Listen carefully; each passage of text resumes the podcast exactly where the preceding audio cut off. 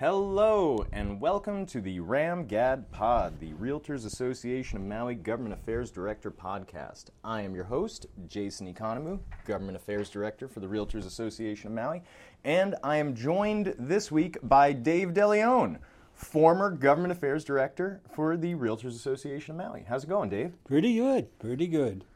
So, Dave, you were GAD for 10 years, right? That's correct. And now you are just a gentleman farmer And grandfather. and grandfather. How old are your grandkids? Uh, one six year old and two 16 months old. Oh wow, you're busy. Twins. Yep. Cool. Boys, Uh, all boys. Oh, that's that's a handful. Yes, yes.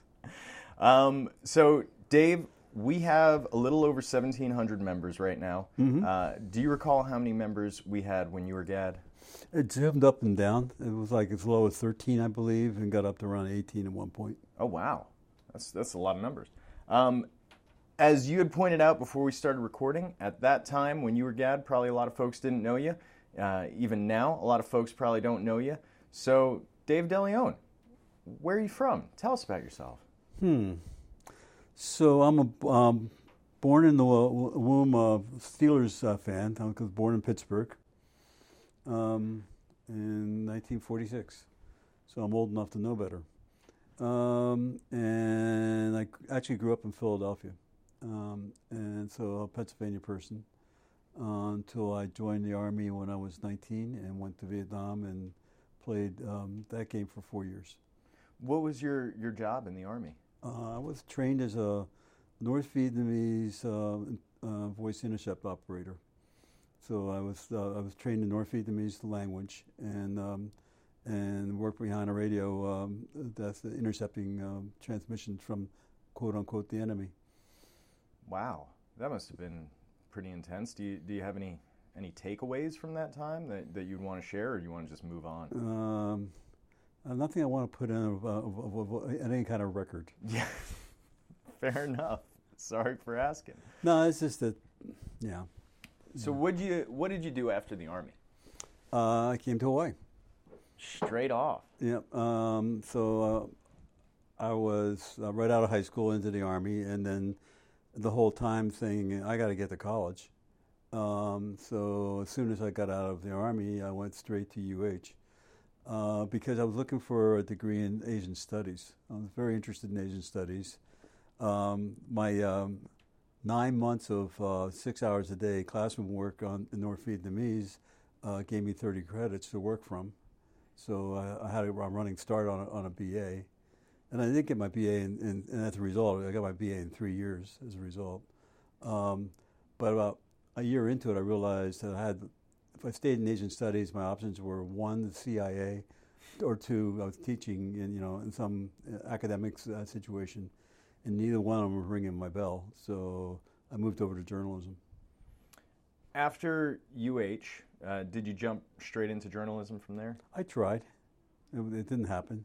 Um, I um, I went to Tokyo to look for work, Oh, wow. and um, and I spent about six months there. Uh, starved to death, and uh, found my wife, and then came home.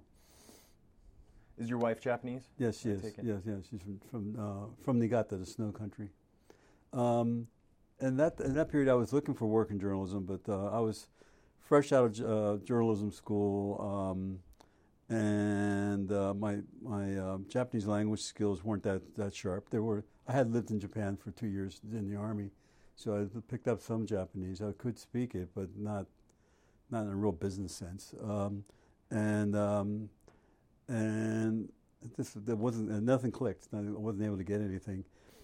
And, you know, it's kind of an interesting thing that happened to me when I first came to Hawaii. Was I went? I was thinking about this a lot recently. I was went to a um, there was a, some kind of sit-in by Native Hawaiians at the university over I forget what the issue was. Um, but you know, I went to see you know how I could lend a hand or what was going on. So I went over to this event, and you know, I asked one of the one of the people who were participating, you know, "Well, how could I participate? And he says, "It's very easy. Buy a ticket and leave." And and that was kind of eye opening because you know it's like you know the- you know I was being seen as an invader, um, and I kind of took it to heart. I was that's why I went to Tokyo right after the BA. I mean, get my degree and get out of everybody's way. And then I got to thinking about it when I was in Japan, and saying, "Okay, so Dave's not living in Hawaii is going to prove what? Yeah. You know, really, what's that going to prove?" And um, you know, so some some hippie guy from California who surfs is going to get my spot instead. So the heck with that, I went back. And besides, I was I realized I was totally addicted. Mm. Um, so I mean, the, the Polynesian paralysis was pretty strong on my bones, and I just, I just came sliding right back. And and um, my wife got um, got her MA in teaching Japanese as a second language at UH, and I got uh, my my my uh, master's in uh, political science, and um, and was having the hardest time, the hardest time getting getting um, gainful employment on Oahu. I bounced from one job to the next, and um, I wrote a book for about a year, and I, learned how to game the system. You know, how to be unemployed and make money at the same time. You know, but uh, it wasn't it wasn't getting me anywhere. And um, then uh, my wife hit on a um, uh, a ten yearable teaching job at, uh, at, at Maui Community College, and um, and at the same time we had an option of going to um, going to uh, Japan. There was a, a, job opening for me in a university there in teaching English, which is not my cup of tea, but it was could be good money. And um, so we we made our, our, our, judgments on what, what was best. And uh, my oldest son was having a little bit of difficulty with language acquisition. We figured that you know, splitting the difference and going to Japan was not going to work for him. Mm. So, um, um, but it was kind of split 50 50, um, you know, coming here or not. And we decided to come over here. At that point, I've been in Hawaii about 10 years. So I was pretty much, pretty, I worked as a journalist uh, for a year on, on Oahu. And, um, and that was kind of in my blood. I wanted to be a journalist. And so I landed, um, we landed here and um, took a. I worked for uh, the college for a little while as a counselor, and then I um, then I worked as um, uh, um, the reporter on a weekly newspaper called the Maui Sun um, for two two and a half years until it folded. Wasn't my fault. What I want to I want to cut you off. I want to jump back to your book. What what was your book about? It's funny. It's sort of like something Ellie Cochran would have written. Um, if you read, go, if I go back to it, it makes me cringe in a way. Um, it is uh, a, series of case studies of uh, community activity ac- activisms in, on, on Oahu. Um, Was it ever published? No. Uh, it came close, and then it got blocked. Do you have a copy of it? Uh, I do but I don't want to show anybody. Okay, I was just, I was just curious. Maybe yeah. maybe I could convince you to, to let me read your book sometime. Well, it, it, I mean, it was just going to take so. I mean, I read it now and I cringe with the language, and, and I just you know, it's um, nothing I really want to put my name on. What was your intention in writing the book? Uh, actually, it was actually a, a, almost like a thesis. Um, it was um, three, uh, six case studies, uh, th- three which were wins and, and, and, and uh, three that were losses, and trying to pull out the primary um, variables that, that led to success. You know, what, what kind of um, characteristics uh, worked best for the, for the active, active organizations that were involved and what carried them through. Um, and so there was a there were six chapters of the case studies and then one chapter of the analysis. Interesting. And, and actually, it was kind of leaning toward a, a PhD kind of thesis, but I never got there. I wasn't really inclined to spend half my life getting a PhD. I mean, you know, you are just a retired gentleman farmer and grandfather right now. You you might have time on your hands. That's not doesn't seem to be the case. So mm-hmm. you moved to Maui after being in Hawaii for about a decade. Right. Um, during that time of, of being in Hawaii, did you ever have an inclination or a notion to, to move back to the mainland, to go back to Pennsylvania or anything like that? No, I kind of considered myself a refugee. And, you know, I found, I found some place where I really wanted to live. And No, I wasn't inclined at all. I mean, economically, I probably would have done better. But I came from a, a steel family, um, factory workers. Um, and my father would lobby me for me to return to the, the, factory. You know, great jobs, and that factory isn't there anymore. Mm. Um, and no, and my and my dad had died from um, asbestosis from, from working there. Oh wow! So so yeah, it's probably a good move that uh, I didn't um, you know slide back that way. I had no inclination though. I really didn't. I really gotten the, the bug um, the Pacific bug, I call it. Um, basically, when I found found the Pacific Ocean, um, when I came to when I was studying uh, North Vietnamese, I was at Monterey, and then I lived in Vietnam and Japan, um, and and then Hawaii, and I was really um, mesmerized by Asian culture and about and and the difference between the east the East Coast and the West Coast is the world's difference to oh, me. yeah. So I, I, was not interested in going back to the East Coast at all. It just was not a happy place for me. Yeah, I'm I'm an East Coaster as well, and um, Hawaii is practically a different country. I mean, it, it really is in, in so many ways. The mm-hmm. the cultural touchstones and Hawaii is so vastly different from the West Coast, and the West Coast is so vastly different from the East Coast. Right, right. To me, it's you know, it's I, I wrap it around the Pacific Ocean. Really, I mean, it's just I, I don't want to be going back toward the Atlantic. I want to stay over on this side. Yeah, I don't blame you. I'm right there with you. Yeah. So you moved to Maui. Um, you got a job as the reporter at uh, the Maui Sun. You said. Mm-hmm. Uh, how long did you do that for? About two and a half years. Two and a half years. Mm-hmm. Then, then what was your progression from there? Well, th- that paper failed, um, and it actually became the Kihei newspaper. Um, not too much. Too, the owner of it took it over to Kihei and started up another paper over there. But uh, I got picked up by the Maui News, and so I started working as uh, as a basically as a government reporter for the Maui News, which I did for close to a decade. And what were some of the, the big stories that, that you recall?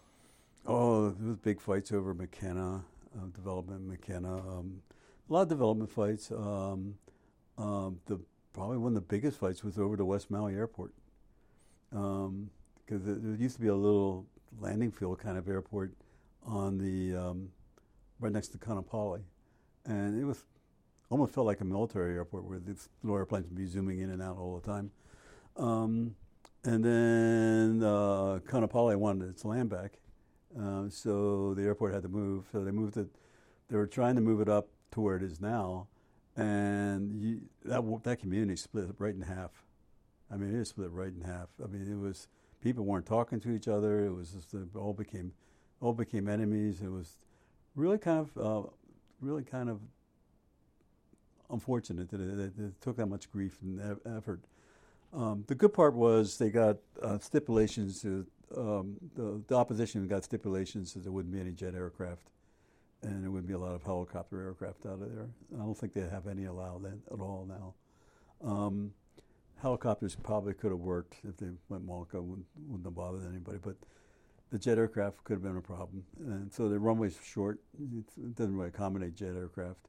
And, and kind of, and it's amazing. A lot of the, the people that opposed it the most got on their next airplanes and took off. I mean, it's just, it's just the, the, funny nature of things uh, that, that happens like that. Um, um, but yeah, that, that, the, the Makena stories were, were pretty uh, uh, amazing. Helicopters were a big thing too. Um, there were a lot of complaints about the, the tour helicopters flying over people's homes, mm. um, on the east side especially. If they go down to the waterfall country and stuff like that.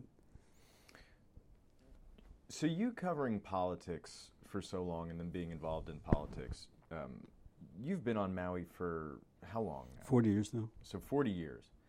In your time, how have you seen the arguments change and the discourse change? Um, or, or how have you seen it stay the same? I think we see a sea change right now um, uh, in the sense of this new uh, group of Hawaiian um, millennials um, that are coming up into politics. Um, and um, there's also fueled I think it's fueled by a couple of things. I think it's fueled by um, the rise of the the Hawaiian Renaissance. Uh, became that's a, a, term for the return of the Hawaiian culture. Um, it, it, came from um, uh, heart and soul people, but uh, but also came out of a constitutional um, law that um, was created around 1978 um, that was established rights to like language schools and stuff like that, um, cultural programs that basically endowed uh, ideology. The, the, and, and, that's what we're seeing now is this ideology is the, the Mauna Kea ideology. Uh, it's, it's grown out of that. Um, and I, I, see a direct, direct line to that. Um, the other, the other part of that, the change in the in the sea change in politics is is is, um, is technology. I mean, it, we, you know, it's the uh, the Arab Springization of Hawaii. Um, mm. You know, so I, I've, I spent close to 40 years working in, in the council chambers, one in one form or another, um, and it really shocked me the first time I saw the anti-GMO uh, people show up, because it was really different than anything I'd seen before. Thirty some people, like thirty-five people, spoke on um, what was really a procedural um, discussion over like what committee a, a bill was going to be sent to or something like that. But 35 people spoke. Other people were in the room. And the 35 speakers were almost in unison in what they were saying. They were like coming from a, a script, basically saying, you know, I, I, didn't know anything about this yesterday, but I got my Facebook notice to be here and I'm here and I'm talking. And most were not head cases. Most were really clear headed, clear speaking, um, you know, people making an argument that um, that was, you know, relatively impressive. And the other thing that struck me was these are 35 people I didn't know. Mm. Pretty rare for me to be in a room and hear that hear a lot of people speak and me not being able to take off. Well, that's Joe, and this is what Joe does, and this is where he's coming from. Um, it was, you know, after after a while, everything was very predictable, and this was not predictable. This was very different, um, and that's what we're seeing happening in the council chambers now. I think is a lot of the, that voice, um, a unified voice, is coming in really strong, whether you agree with it or not. It's it's an impact. Do you worry about that? I, you know, I do and I don't. I mean, it's democracy. It's a form of democracy. Um, I'm worried about. I think. Um, I think I worry about the lack of balance to it. Mm. And so this is one generation is bringing their voices. There's another gen- other generations out there that aren't being heard because it's not participating at that level or can't participate at that level because they got real jobs. Yeah. I don't know whether all those 35 people had real jobs or not. I've seen cases where the same kind of I don't know I want to, I don't want to call it a mob kind of approach, but I've seen, you know, you know, people getting you know, getting all worked up over what to me seems to be really the peripheral stuff, like what are you going to do with the stones coming out of Iao Valley after a flood? I mean, if we have to treat them all sacred or what? Um, that kind of stuff drives me a little bit nuts. Um, and I've seen housing projects go down based on uh, on that, that that you know a call to arms kind of thing everybody shows up and says, "This is bad." They don't have a clue why, but they know it's bad. Yeah. And and because they were told to be there, and, and there they are. Um, you know, it's it's you know, if, if, again, if you agree with what, they're what they're arguing, then it's a great thing because it brings them power, uh, brings that group power. Um, but if it's, you know, I worry about the lack of balance, the lack of you know the impact on on stuff like housing. Yeah. Uh, because uh, they tend to be that group tends to be NIMBY, or uh, not my backyard, and um, and then when you know you know politicians are politicians. They're to they're to react more to the people in the room than than not because that's the people they're hearing at the moment. So they can you know 50 people in the room all shouting the same thing it's going to move the room. Mm. I worry about that. I, you know, I'm, I'm with you. It is a form of, of democracy. Um, I, I, certainly like it. I'm happy that people are participating, but the the main thing that I worry about is that, um, especially what we've seen uh, regarding elections and and like national elections and, and international interference with them, is that we're really susceptible to manipulation, just as individual humans. Oh yes, oh yeah, really. And- I am. Yeah, I mean everybody is. Yeah. Yeah. And and so the you and I we full disclosure we're lobbyists. Um, you know that's that's what we've had to register as. Um, I like to think of us more as I, I like to put myself in the past test. Yeah, you you were. Um, I I actively am though. The more it's I, I don't like the term, but we're aware of, of the techniques that people use. My to- mother did not go happily to the grave knowing I was a lobbyist. Yeah. My parents still don't know what I do. Oh, okay, um, the the thing is, though, we we know the people who put together the types of advertisements and and um, mailers to get people to come out for an issue. Um, so, so you and I are both kind of aware of, of the strategy that's involved in messaging um, and the graphics that you use, and even down to the color schemes that people use in the emails that they Punch the out. buttons. Yeah. hmm And you know, one of the the issues that I've been rambling on about lately, and I'm not going to go into to detail, is, is this Lahaina injection well case. Um, but the Sierra Club sent out a um, a mailer, and it's it's beautiful. It, it made me want to agree with them. It has nothing to do with the law. It doesn't actually reference any of the specifics of the Supreme Court case that's being discussed. Um, it doesn't explain the legal aspects of, of the arguments. The person who signed off on it um, is now the head of the Sierra Club on Maui, and she also has a business website where she takes people on sacred tours into Iao Valley and to, to secret heiaus. And she also happens to believe she's a, an ancient descendant of the Lemurian civilization from many lifetimes ago. Um, but she was able to put out an email that's very convincing, and she's going to mobilize probably Well, she didn't do it. Some professional did it for her. some professional did it before, but Yeah. but they're probably going to get you know hundred people uh, in blue shirts to come out, and not a single one of them probably knows about the Supreme Court case. They don't know about the Clean Water Act or the Safe Drinking Water Act. They don't know that this lady claims to, to be from an ancient civilization from a hundred past lives ago. Um, and that's kind of irrelevant when it comes to, to issue mobilization uh, in a lot of ways. And that's, that's why I'm afraid, because those techniques that we've seen used to manipulate, you know, mass groups of people on a national level, we're seeing that same technique uh, or those same techniques being implemented here on Maui. That's kind of how the um, um, what's the name of the organization? Uh, the group, the around 2010, um, the the right wing group, um, grassroots. Oh, Um, this not that's, this is one of the reasons I retired. Things don't pop in my head that quick anymore. but um, um, the, you know the guys that came out so heavily against Obama. Um, are you talking about the Grassroots Institute of Hawaii, or are you talking about nationally the yeah, Teabag? the, tea, uh, the, tea, the, the Tea know, Party people. Tea Party people, yeah.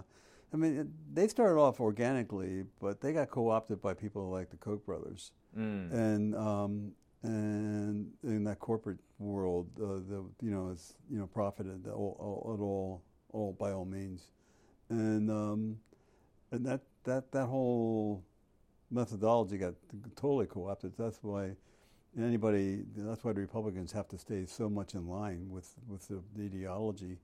Otherwise, they get pounded to death by these guys. I mean, they get really pounded to death.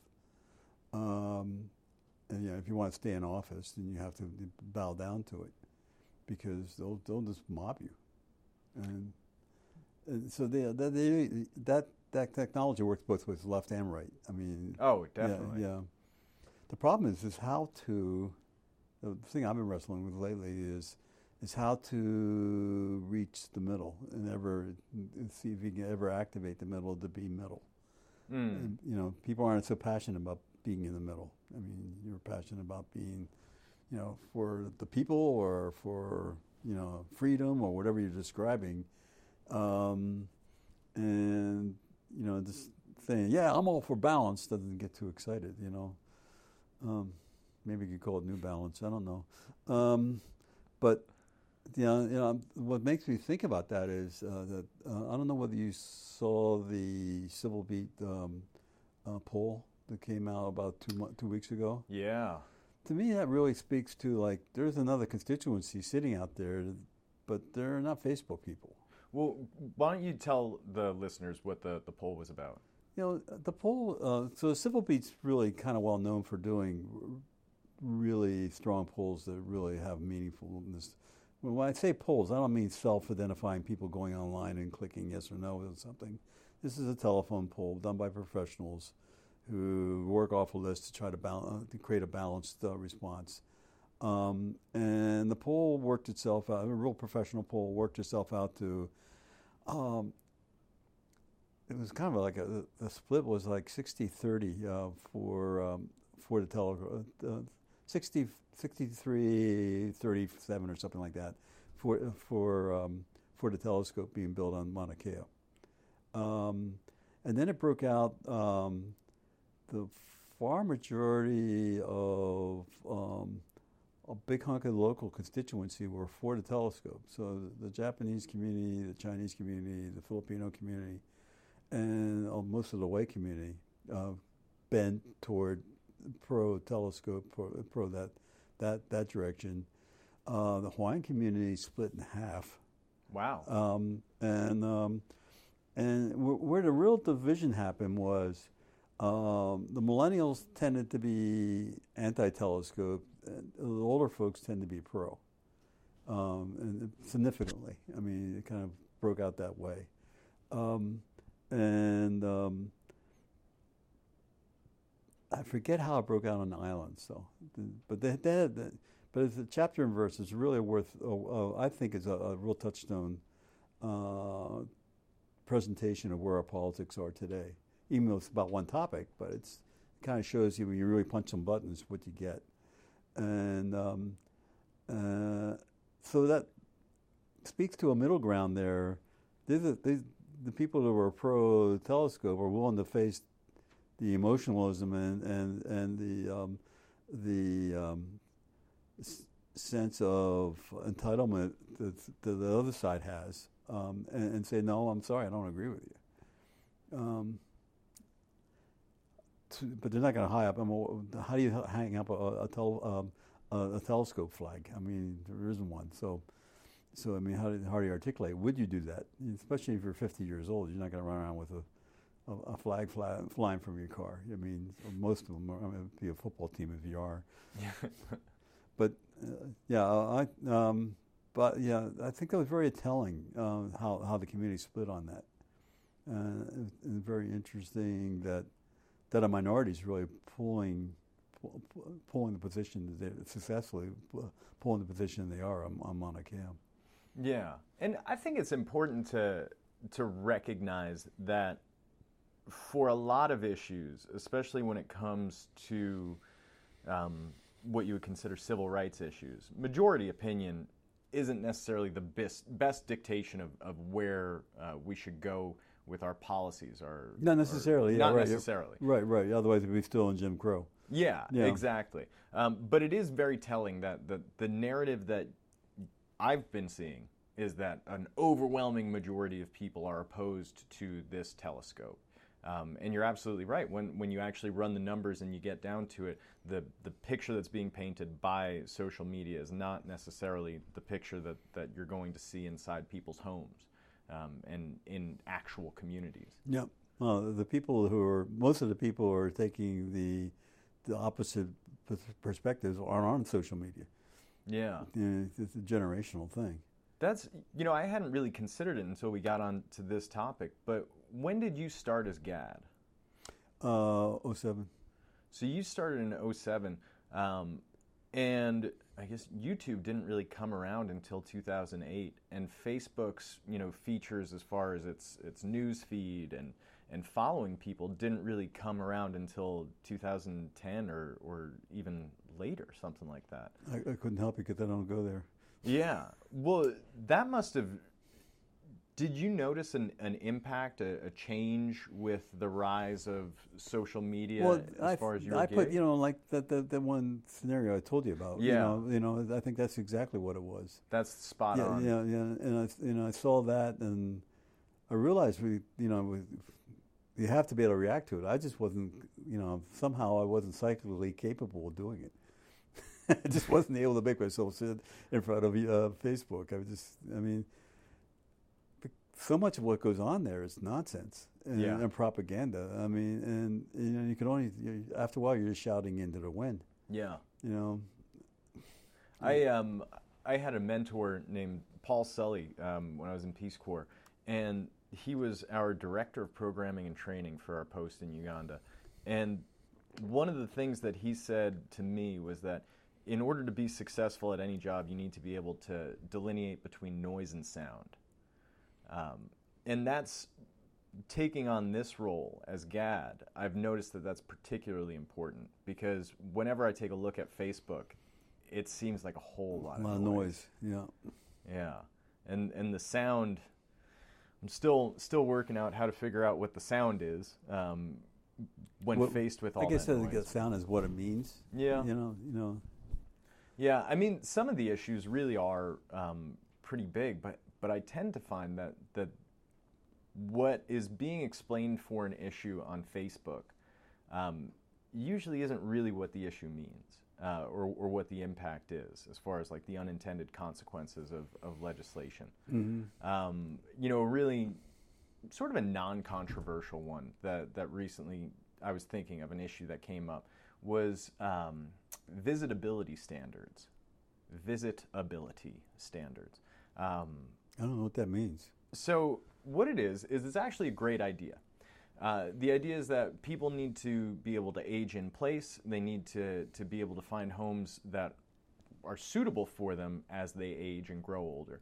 So visitability standards, um, it's building standards for new construction that complies with. It's like a step below ADA standards. Um, so wider doorways, What's the verb? Visit. visitability. Like it sounds like know, like being able to see. It sounds like visible, but but I think the root is more the visit. oh, visit, like to be able to. Yeah, to, to be you- able to you- go to a place. Yeah. So so like one of the the standards is is at least one zero step entry. So you'd have to have a ramp. Mm. Simple enough. Um, it sounds like one of those no-brainers. Of course, we need to do this ideas. But when you actually look at the the standards that have been implemented elsewhere and that are being considered for here, um, you know, I'm sure some of the people listening, all five of them, um, know of at least a property that might not be suitable for a zero-step entry. Or, or where the stairs are located, you might not be able to put a ramp because of the geography of the, the lot. Right. Um, and then they don't take into account the fact that uh, if you talk to a, to a builder, space equals money. So let's say you need a doorway that can fit a wheelchair through it. That doorway needs to be approximately three feet wide. Right. That means the hallway that that Leads up to it leads has- to that doorway has to be about five feet wide now. Um, oh, really? You know, give or take. You know, could so you're have six inches on each side. It could Yeah, be four four feet wide. Uh-huh. Um, but if you have a foot on each side, then then that's six feet or uh, five feet. So um, That's a lot of space. that's a lot of space. And you know, it's in this world with social media and where everything's being recorded and where you can be misquoted um, and taken out of context. It's sort of scary for me to to have to go testify and explain this is a great idea, but keep in mind that this will increase building costs. And if you make this standard applicable across the board, if we're trying to build affordable housing projects, then that extra foot of space that might knock a few housing units out. Then it's really easy for somebody who hasn't taken the time to, to study the issue, hasn't taken the time to, to research the, the unintended consequences, for them to point a finger at you and say, well, this jerk is against old people living. You know? Yeah. Well. Which I'm not. I love old people. but I guess that's that's one of the um, the troubles of the trade. Um, you took your role with Ram after ten years at, at Maui News. Well, no, I was. Um, I I took it after eight years of uh, being the executive assistant to Mayor Lingle. Oh, okay. So so I went from the Maui News to working for Lingle, uh, in her in her direct office as, a, as an executive assistant. How was that? Torturous. Uh, it was torturous. Uh, I mean, it was it was interesting for me because I I really identified with being a reporter, was really identified with being a journalist. Suddenly, I'm in, in the in the, the Falcon. I'm in the in the seat where I can see all the issues and all all all the stories, but I can't talk about them. and I better not talk about them because everybody doesn't know where to leak from. you know, so, um, so that it was like walking through the look, looking glass. Um, How did you fall into that position? It's a small town. Yeah. it's not a big deal. I mean, uh, um, she needed a writer. Okay. So get a Yeah. journalist Yeah. who's who knows politics. Yeah, we knew each other really well. I mean, she became, she first got elected when, on the council when I first started working the council. So I followed her for 10 years on the council. And then, and she was one of the few articulate, interesting council members that weren't, you know, one sentence guys. And she, she was really an interesting person to, to cover. What were some of the well, what did you do as executive assistant for, for Mayor Lingle? Uh, most of the writing, including the State of the County speech, she created the, the, State of the County speech. It wasn't one before her. Um, uh, I uh, did the legislative program. I did the boards and commissions. I did uh, veterans. I did um, something else. Oh, the bicycle program. What um, what are you most proud of from your time working for the mayor's office? The whiplashes on my back. Uh, um, she was she was a sea changer. I mean, the way we do our budget now, she she recreated our budget. Uh, she she was a very um, uh, wide open kind of person. Came from a totally different perspective. Um, very bright, sometimes a little bit too self opinionated. and Not didn't want to hear all the other thoughts. Mm. So you get, I got beat up more than once for opening my mouth at the wrong time. Um, but um, yeah, personally, I think I, the bicycle program. But um, she was the she was the one that created the boards and commission system. You know where you apply. Mm. That was that was her, and I was the guy running it. Uh, I ran it for the, I ran it for her, and then I ran it for Arakawa. Um, so yeah, um, uh, you know, uh, we did did some good writing, and um, and we got some some decent legislation. Oh yeah, also I was in charge of uh, land acquisition, so um, I actually walk my dog in a park um, most mornings uh, that I help buy. That's pretty cool. Yeah, or, or or I ride my bicycle on the bike path that I helped create. So, so that's yeah, there's a sense of ownership, and kind of uh, like I don't know if you ever heard of the Japanese movie Ikiru. No. It's about a about a guy a bureaucrat, didn't do much for anybody, couldn't care less kind, and he gets a gets a diagnosis that he's going to die, and decides he better go do something for society before he goes. This um, I'm sorry, but I couldn't help but think of Joe versus the volcano, Yeah, Um, something like that. Yeah. which isn't so much about society, but Yeah, but this was this you know is very much, yeah. yeah, It's it's uh, it's one of the Japanese classics. I'll have to check that out. Yeah, Ikiru. You you likened it to uh, going through the looking glass. As somebody who covered politics for so long, when you were finally in the world um, as as an active player in there, was there anything that surprised you about how our system works, or or just the even the interpersonal relationship aspects of it? It was interesting at that time. It was a time, sea change because Lingle was the first non-Maui born person to be mayor, I believe. Um, she was the first female. Um, nobody was even interested in the fact that she was also Jewish because you don't do that too much here. But you know, she was Jewish as well. Um, I think she was single at the time. Oh no, I think she built married to Bill Crockett, and he was like a major, a major player uh, in the background, kind of intellectual attorney type. Um, and the, the label for the county building when she took over was the White House because she was she was hiring haole people, and before that there was very few haole people were working in the White House in in, in the county building. That was an unusual thing. It was a handful of guys, and um, and yeah, so when half the half the directors are suddenly white, it kind of threw some people off. Yeah, but she was conscious of it. She made sure she had a she had a, um, um, a Hawaiian uh, um, a managing director, and, and, a male to balance out the, the, her femaleness, and she she was very very astute that way.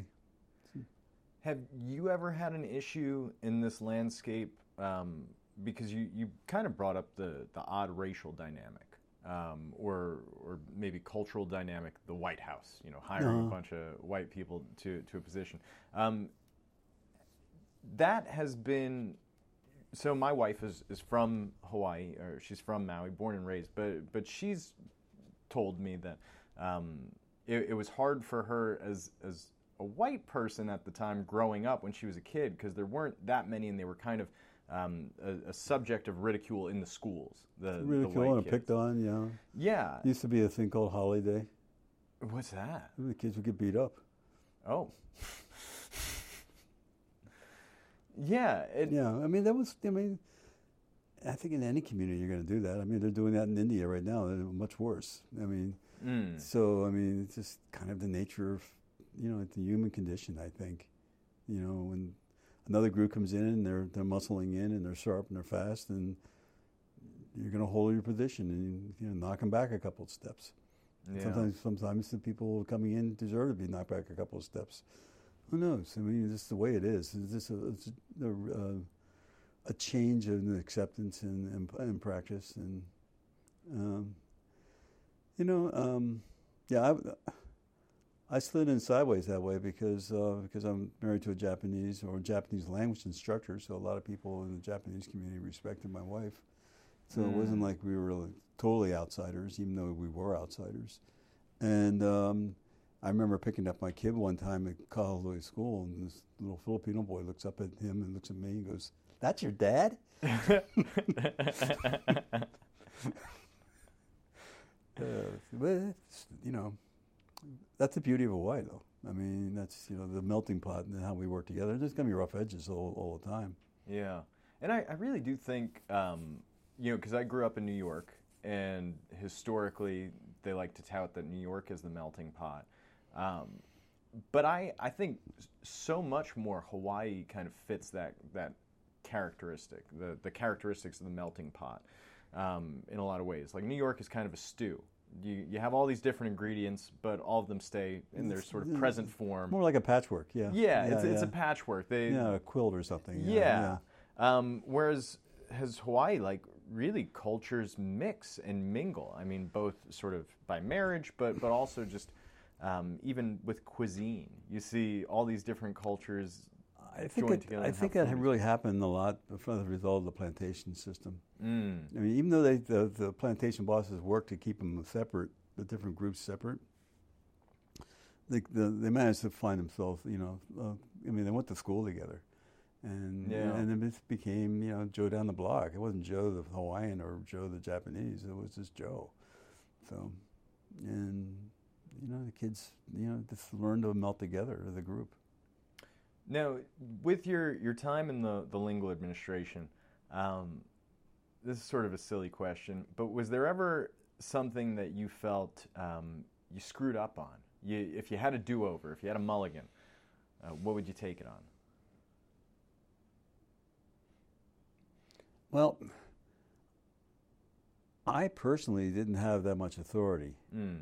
Lingle held all the cards. I mean, so there were things that I think she screwed up on, um, as, as, you know, that um, that we could have done differently.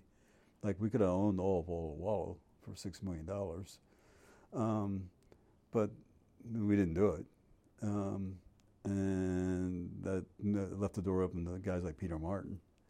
Um, but you know, she was she had a she had a perspective about money that was uh, pretty not unique, but pretty you know um, tight. She Mm. wanted to hold on to money. You know, she wouldn't she wouldn't go out and splurge. You know, that was the difference between her and Arakawa. Arakawa was dying to buy that thing. He was stomping at feet and, and couldn't get up. Couldn't get enough um, motion going in that direction. So after the Lingle administration, you kept on working for for No, after I, that, I became, uh, see, yeah, after that I became a realtor. And I was a realtor for about seven years. Um, and I, um, and then uh, after starving to death for about six months, I, I took on an editing job. Actually, the newspaper that I worked for before, the Maui Sun, had morphed into another newspaper, which morphed into a third paper, which was called the Maui Maui Weekly in Kihei, and um, and I became the editor of that one for about three years, and that was a wild ride. It's like, um, do you remember the old TV show WKRP in Cincinnati? yeah. Yeah, it was equivalent of that in the newspaper form, if you could imagine. and I don't want to get into the details because it's personalities, but I mean, uh, I don't know.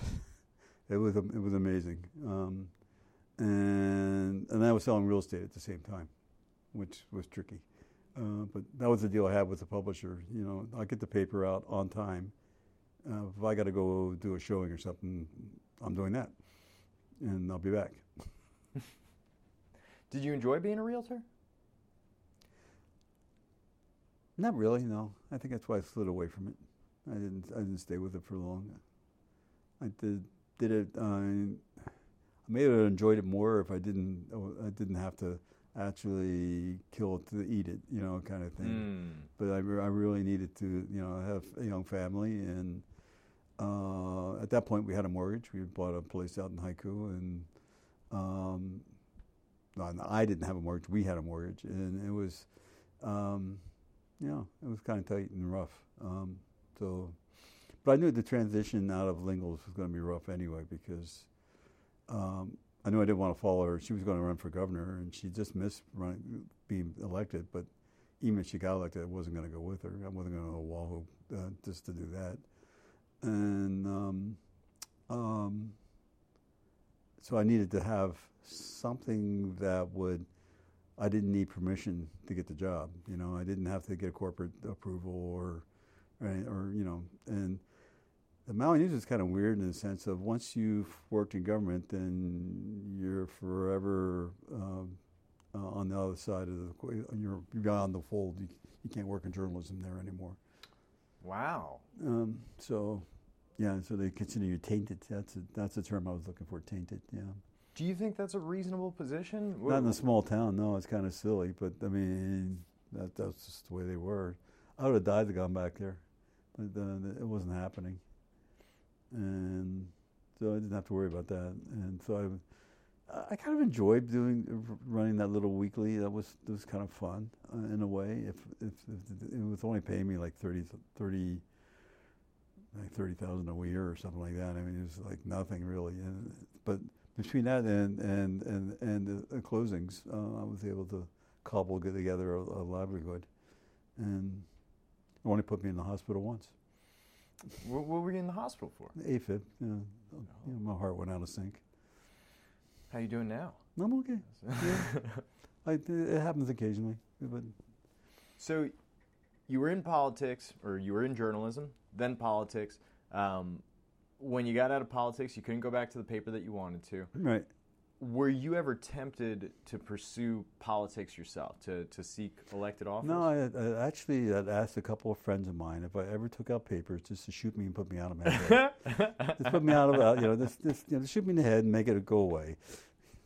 Why go through all that pain? Uh, because yeah, I just don't see myself as a leadership type. I um, recently, I think somebody was being very nice and gracious to me, and they had suggested that I, I pursue uh, elected office. And I had the same exact conversation with my wife and friends. I said, if if I really start ever that way. talking about, if I sound like I'm even remotely interested, you need to to just take me out to the woods. Yep, and, and really, knock yeah. some sense into me. This is I mean, it's a, it's a, it's a it's a function of personality. It really is. It's just a function of personality. Some people need to have. Um, yeah, I have a person in mind, but I'm not going to say his name now because you're the three guys listening will also know who that is. But um, but you know, some people just you know they have a real inclination to go there. I mean, if, I mean, psychologically, they, they just go there. My best story about this is Alan uh, Arakawa. Um, so we were at, um, uh, I think it was a, a walk for the Humane Society. We all had dogs. We brought our dogs to this walk around Keopuolani Park, and um, Alan um, Alan had to station his wife and him. It was not a, a, race. It wasn't a parade where there was a lead or anything like that, but he had to lead the parade. So he had actually positioned himself deliberately to be in front of everybody else so he could be the, the leader of the parade. Even nobody else gave a damn. but he had to do it. I mean, it's just, it was just, you know, it's a function of personality. He, he had to be the leader. And, um, and then not, it's not good or bad, it's just not me. Yeah. I'm just I'm not inclined that way. I think um, I think you're the second person who has shared that story with me. Maybe with me twice. Maybe it was you twice. Because it's very indicative of the type. You know, Yeah. yeah, and it, it just speaks to you know people, and, and it's not bad. We need to have leaders. Mm. So I mean, the, the people who are inclined to do that, go for it. I hope you got the wherewithal to do it well. But you know, That's the uh, big, well, I big mean, trick. but still, I mean, somebody's got to do it. Somebody's got to take leadership, and and yeah, and then I guess if you know it really came down to an emergency or something like that, and I'm the one guy that understands what's going around, I'm gonna I'm gonna try to lead, but I'm, I'm just not inclined to do that naturally. I'm not gonna go pull, take papers out and celebrate my name. yeah. Just because it was kind of awkward because there was a De Leon uh, running for council two elections back, and it was the gentleman out of Kihei. And he was running against Don Couch, and I was working for Don Couch. he kept on looking at me like, uh, "Are you sure you're on our side?" And, yeah, I, No I, I, forget, I forget what his name, uh, first name was. Um, but yeah, I mean, I've seen my, my name on bumper stick, on on on, uh, on bumper stickers all over the, the town. It was like weird. Did you buy any of those bumper stickers? No, no, no. Oh, see, I, I probably would have bought a couple just to, to have them. Well, where do you buy them? I mean, you have to get them from the candidate. Yeah, I guess Yeah. so. But if it has your name on it, and um, Yeah, you know, clearly it didn't work out for him. So that's that's indicative of something. Yeah. that's now. So you worked um, worked in the papers. Now now let's jump into your time as, as GAD for RAM. Well, you forgot my period with Alan. I spent four years with Alan. You too. spent four years with Alan Arakawa too. Okay, let's talk about that because I'm I'm actually a um, I am fascinated by Alan Arakawa as as mayor, just because that man says things in public forums that I would avoid saying even in private. Um, What do you think was, was his secret to success with, with having um, some discretion issues with, with how he spoke? I don't think people took him that seriously. and you think that helped him? Yeah. Yeah, I don't think people were really listening. Yeah. Well, what did, what did you do for, for Alan? I was chief of staff. And and Basically, help him run his office, and and I did boards and commissions at the same time and writing. wa- was it very similar or, somewhat different from your time working under the Lingle administration? Uh, opposite. Opposite. Yeah, I mean, Lingle was totally um, controlling and, and directed. Um, Alan was pretty free flowing, and people did pretty much what they wanted to do. And even when he got direction, sometimes they did what they wanted to do, and kept on doing it with impunity. Did it work in your opinion? No, no, I mean, and, and we lost, you know, the next time around, Mm. and, and and to some degree we deserved it. You have any, any, any good tales from, from your time as chief of staff for Alan Arakawa? Hmm. Yeah, well, actually, we were sitting in One Main Plaza. Um, Alan made an intelligent choice to try to acquire this building. A and B was offering it for $10 million. And um, we had offices scattered all over the place. And, um, and obviously, the county building wasn't going to hold the county. I mean, it was, it was too big. Uh, so we were paying a lot of, I think, a couple million dollars for rent a month, a year.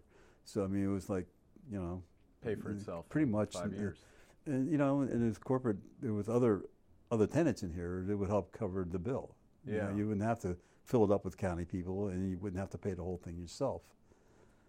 And um, and the county council, in its wisdom, said no because we don't want to give Alan Arakawa a win. And the, the leader of that pack was Dain Kane. And to this day, I always call him um, one main Dane. Yeah. I mean, really. I mean, they they, they shot that down. The, I mean, the county could have owned this building, and it has you know it has some some issues. I mean, it doesn't have good um, um, access for the disabled. I mean, there's some stuff that might have had to been done, but the building is in wonderful shape. Yeah. There was a good study done. I mean, our, our Cal guys did a great study of the building. Uh, Dave Taylor did it, and um, and he, you know, you know Dave Taylor, yeah, Yeah. he, he's an engineer. He, he went through this whole thing. He's came back and said, you know, you know, you might have to replace a little couple of things here and there, but this is a goodbye. And logic did not did not apply. It Yeah. was pure politics. I've And you cut off your nose to spite your face kind of politics. Well, you know, it, it's interesting you bring that up because to me, my perception as, as somebody who's pretty new to the Maui scene is that there tends to be a, a fair bit of butting heads between the executive and the county council. Um, is that common in, in your time observing politics on Maui? Yes. Yes, absolutely. I think the best example of that was um, there was this guy named Tom Morrow. Um, if you ever go over to the Fourth Marine Park, you'll see a, the equestrian center in the back is named after him. Um, Tom um, used to campaign on horses. So he'd be out on the side of the road riding a horse and, and campaigning. Uh, he was from New Jersey, but he considered himself a cowboy. Um, and he um, he ran for council as a pro-business Republican, and sat down in his chair and became a, a, an ant, uh, he became a became an environmentalist the moment he sat down in his chair and started attacking the, the Republican mayor. Wow. Yeah, just like that, bang. It was like, it, I think it comes with the room. I'm not too sure, but I mean, it seemed like almost, you know, like, like almost like a gene change happened as, as he was sitting there. Yeah. He, so he ran and got elected as, as a very as- pro business Republican. Pro business, you know, getting along. You know, no indication he had a problem with the mayor at all, and then um, sits down and immediately attacks the mayor and becomes an environmentalist. Do you think that, that it's a common strategy just to disagree with the mayor if you're on the county council? No, I think it's kind of structural. Structural. Yeah, I think it kind of leans. You know, you got we can't have we can't have two corporation councils. So you always have the problem with the corporation council being hired by the mayor, and that that job's torturous trying to split the difference between those two sides. Um, and then you have a tendency. Uh, well, the, the structure, the charter is set up for a hard. Uh, uh, uh, it's called a hard mayor. I mean. Uh, it's a, um, you know, it's supposed to be the executive mayor. I mean, supposed to lead. Um, and the council has a tendency to have people who also want to lead. Mm. And so, you know, they're going to, and th- their job is to set policy. So you got one leader and you got policy setters. So how are they different, you know? So, so they, they, you know, they'll often try to set policy without having a good sense of the administrative impacts. And it, that kind of tension goes back and forth all the time. It used to happen in the budget awfully. I mean, just get, you get stuff get all wiped out on the budget. Um, now there's more discretion in the budget, budget, so they can they can move money around a little easier. That's a legal thing. What did you think of the budget process this go around? I didn't follow it. You didn't follow it. No, I've kind of backed away from following the council. Mm. Uh, if I'm not, if I don't have um, a reason to, I stay away from it because this makes my skin crawl. Okay.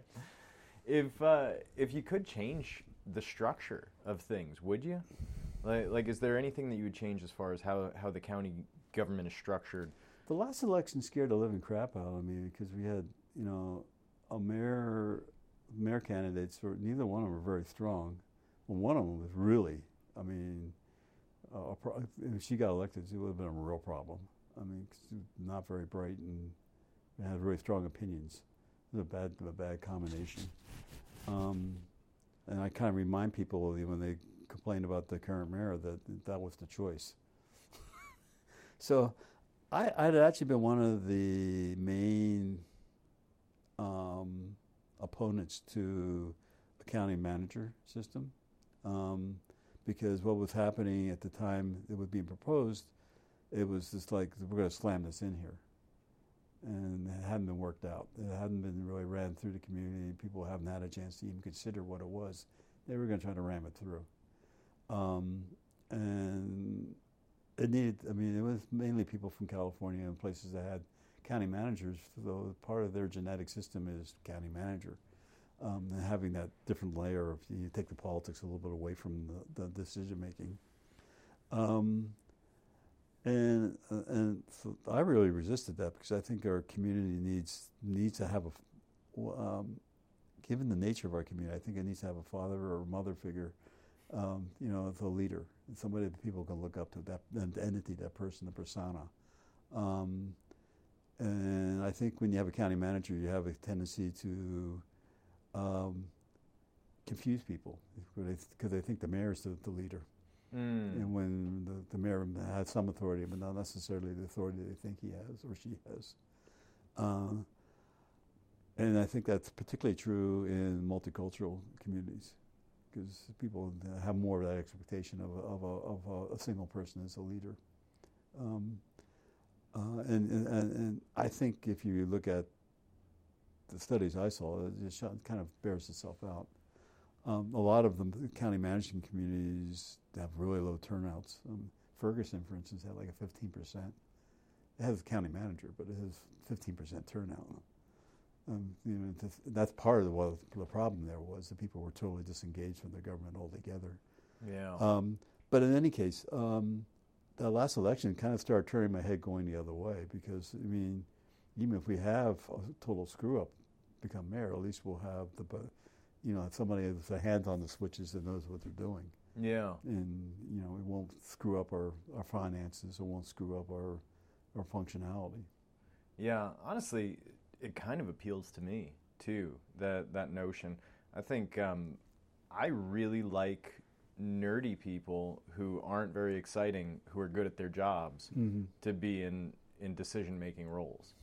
Um, the problem with those people is they often have a hard time getting elected to things because they're not very exciting and they don't get people to turn out right. to elections. Right. Um, I mean, Hillary Clinton, smart person who was very unlikable too.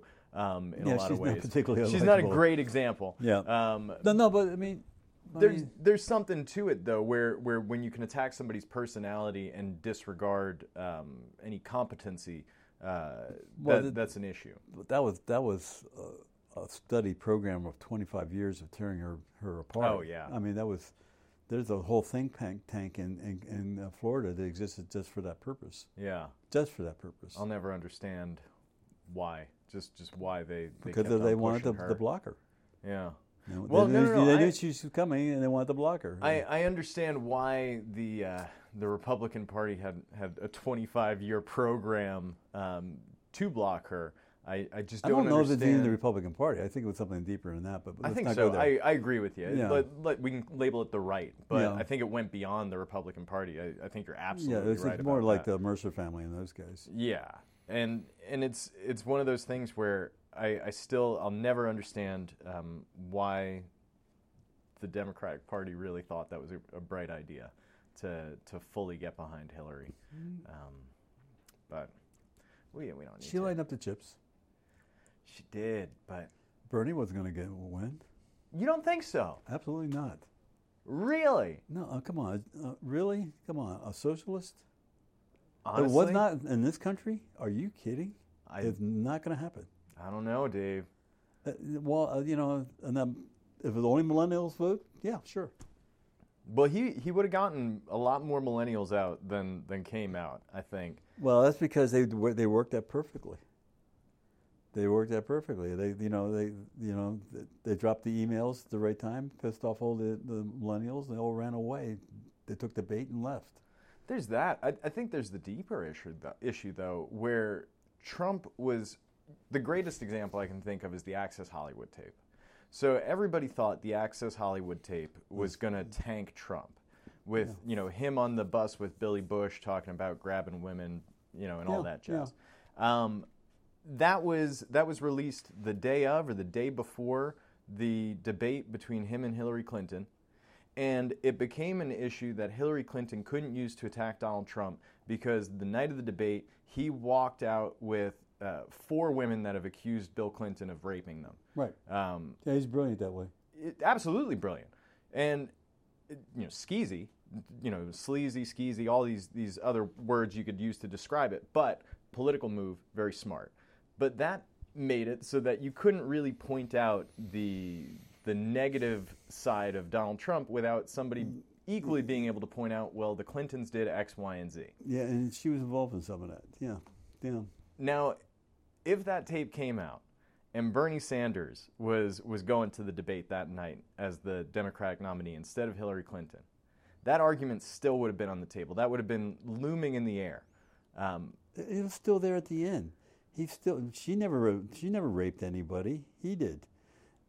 But I mean, people just just I mean, combine her and, and Bill and, and all of the. I know. Well, that, they, did, they, they did that well. Yeah, Yeah. they did that well. Did you ever seen the movie Color? The um, uh, what's the name of it? Uh, Primary Colors. Which one was that? I It's think I've seen it. I just can't recall which It's movie. the it was. Clintons. It's the Clintons in uh, one in their earlier runs for presidency. Oh, was that with John Travolta playing the the Bill Clinton character? Might have been, yeah. I think so. Yeah, I, I forget who played him, but um, it did him well, and um, but that thing disappeared too. Yeah. Just just like uh, all of his uh, uh, Trump's old TV shows disappeared. Yeah. Um, oh man, you uh, just on a on a side note, we started watching. Do you have Netflix? yeah, but I never watch it. Well, there's this this Netflix documentary series that they just came out with. It's like a mini series, and it's called The Family, and it's it's based off of a book of the same title, um, written by this journalist who, as a young journalist, like embedded himself with this group of young professionals in D.C. And they kind of all live together in like a cult-like atmosphere, and they all work at the Capitol and, and for all these different organizations, and and it's a um, a weirdly religious-based organization that keeps itself super secret and is extremely influential and hosts ambassadors for dinners and breakfasts and presidents and cabinet members and all that jazz. And yeah, it it sounds spooky, but it's pretty compelling stuff. I you should check it out. It might be up your alley. This is um, this is no, nonfiction. This is nonfiction. Wow. Yeah. So in in the show, Wait, wait, this guy got himself embedded they into it? dramatize some of the the guy's accounts. So they have him there, and he's Hmm. telling his story, and they dramatize some of the stuff that he's talking about. Uh, but it's it's all you know. It claims to be nonfiction. Hmm. So it's worth checking out. It's pretty interesting. Yeah. Now let's. Uh, I guess let's get back to to the Arakawa administration. Uh, you got any do overs there that, that you wish you could have? Would, would you, if you could grab Alan and shake him and say, "Trust me, I'm from the future. Don't do X." What would what would it be? Quit picking fights. He was constantly picking fights. He's got the little the little guy syndrome, and he has the tendency to chip have a big chip on his shoulder. And so he's always he was always. I mean, we'd have to wrestle them, hold him to the floor so he wouldn't go downstairs and pick fights with the council members.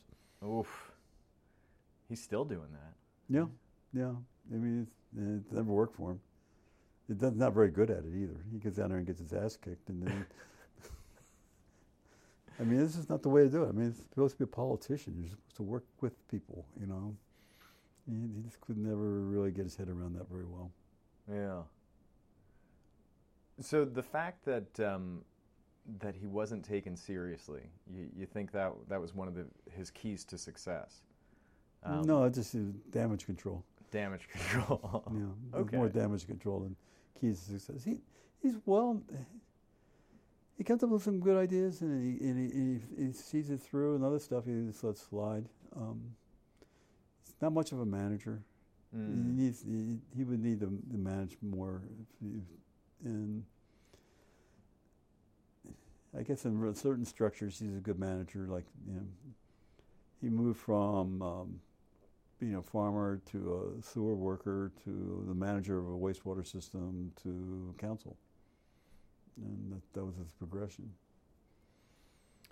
Now you've you've worked for two mayors. Mm-hmm. Um, you've seen about ten others, uh, less than that. Yeah, less than that. Yeah. Some, yeah. Something around there. Um, what do you think makes somebody good at, at politics or good at being a mayor? Uh, being good at it is intelligence. Intelligence. Mm-hmm. Lingle had that. Uh, Cravalho had it. I think to a degree Tavares had it. I mean, um, Hannibal Tavares. Yeah. But yeah, we went for the longest time with only like four mayors. I mean, it was like 44 years with like four mayors or something. Mm. And then, um, then after Lingle, it just started bouncing all over the place with single mayors, single terms. And then Arakawa hit again, um, and it was kind of, kind of, I don't know, amazing. A matter of luck, really, that nobody really ran against him in his second term, on the second time around, because he, he wasn't that strong. But nobody, nobody, nobody stood up, and and Victorino could have he chose not to. He didn't think it was wise, and it might have worked. It might have been true to him. I don't know whether he whether he succeeded or not. But Alan managed to make a lot of people. He took some really hard positions on the GMO issue because he's a farmer and he has a certain kind of sense about the, the whole genetic process as a farmer uh, that didn't agree with the the storyline that was being coming from the left, and he could have gotten run over by that. And, yeah, I mean, the, the lady who ran against him in that election was Paltin. Uh, she was at the time a lifeguard. Um, and not that articulate. She was she was growing. She was getting better, but I mean, not enough to to you know launch a real campaign. Um, and he still he had a lot of negative votes. I mean, a lot of votes went to her just because they didn't like him. Mm. So yeah, he could have lost that one, but as a result, though, of winning that, he's the longest sitting mayor in Maui County's history. really, he is. Because he had the one term and then he had the two other terms. Yeah. And most most guys only go for eight years and then done. Well, I guess to a certain degree, he's the most successful mayor then. To some, yeah, to an odd degree, yeah. To an odd degree. yeah, yeah. How do you think uh, Mayor Victorino's doing? Think he's doing pretty well in the sense that he's not he's not picking fights. Yeah, you know, you know he's, he's he's he's judging he's judging his language well. He's not you know not saying what he's thinking, and um, which is a good thing. Um, I'm I'm impressed by um, he strikes me as being very good at being a public figure. Yeah, you know he'd be uh, he would be an excellent mayor also in, in a county manager system. Mm. Yeah. yeah, he really would because he really loves that role. He loves that that mayor role. Um, and he's good at it. Yeah, it's fun to see him around. yeah, yeah, he yeah, he, he likes being the father figure. Yeah, um, and and he's naturally, you know, the, the tall, big man. You know, naturally a leader kind of um, physique. Yeah. Do you ever hear the the, the, the story why George Washington got picked uh, to be president of the United States? No. The tallest guy in the room. Really? Yeah. It really came down to that. Really? It's, it's, um, yeah, yeah, Franklin looked around and said, "Who's biggest?" huh.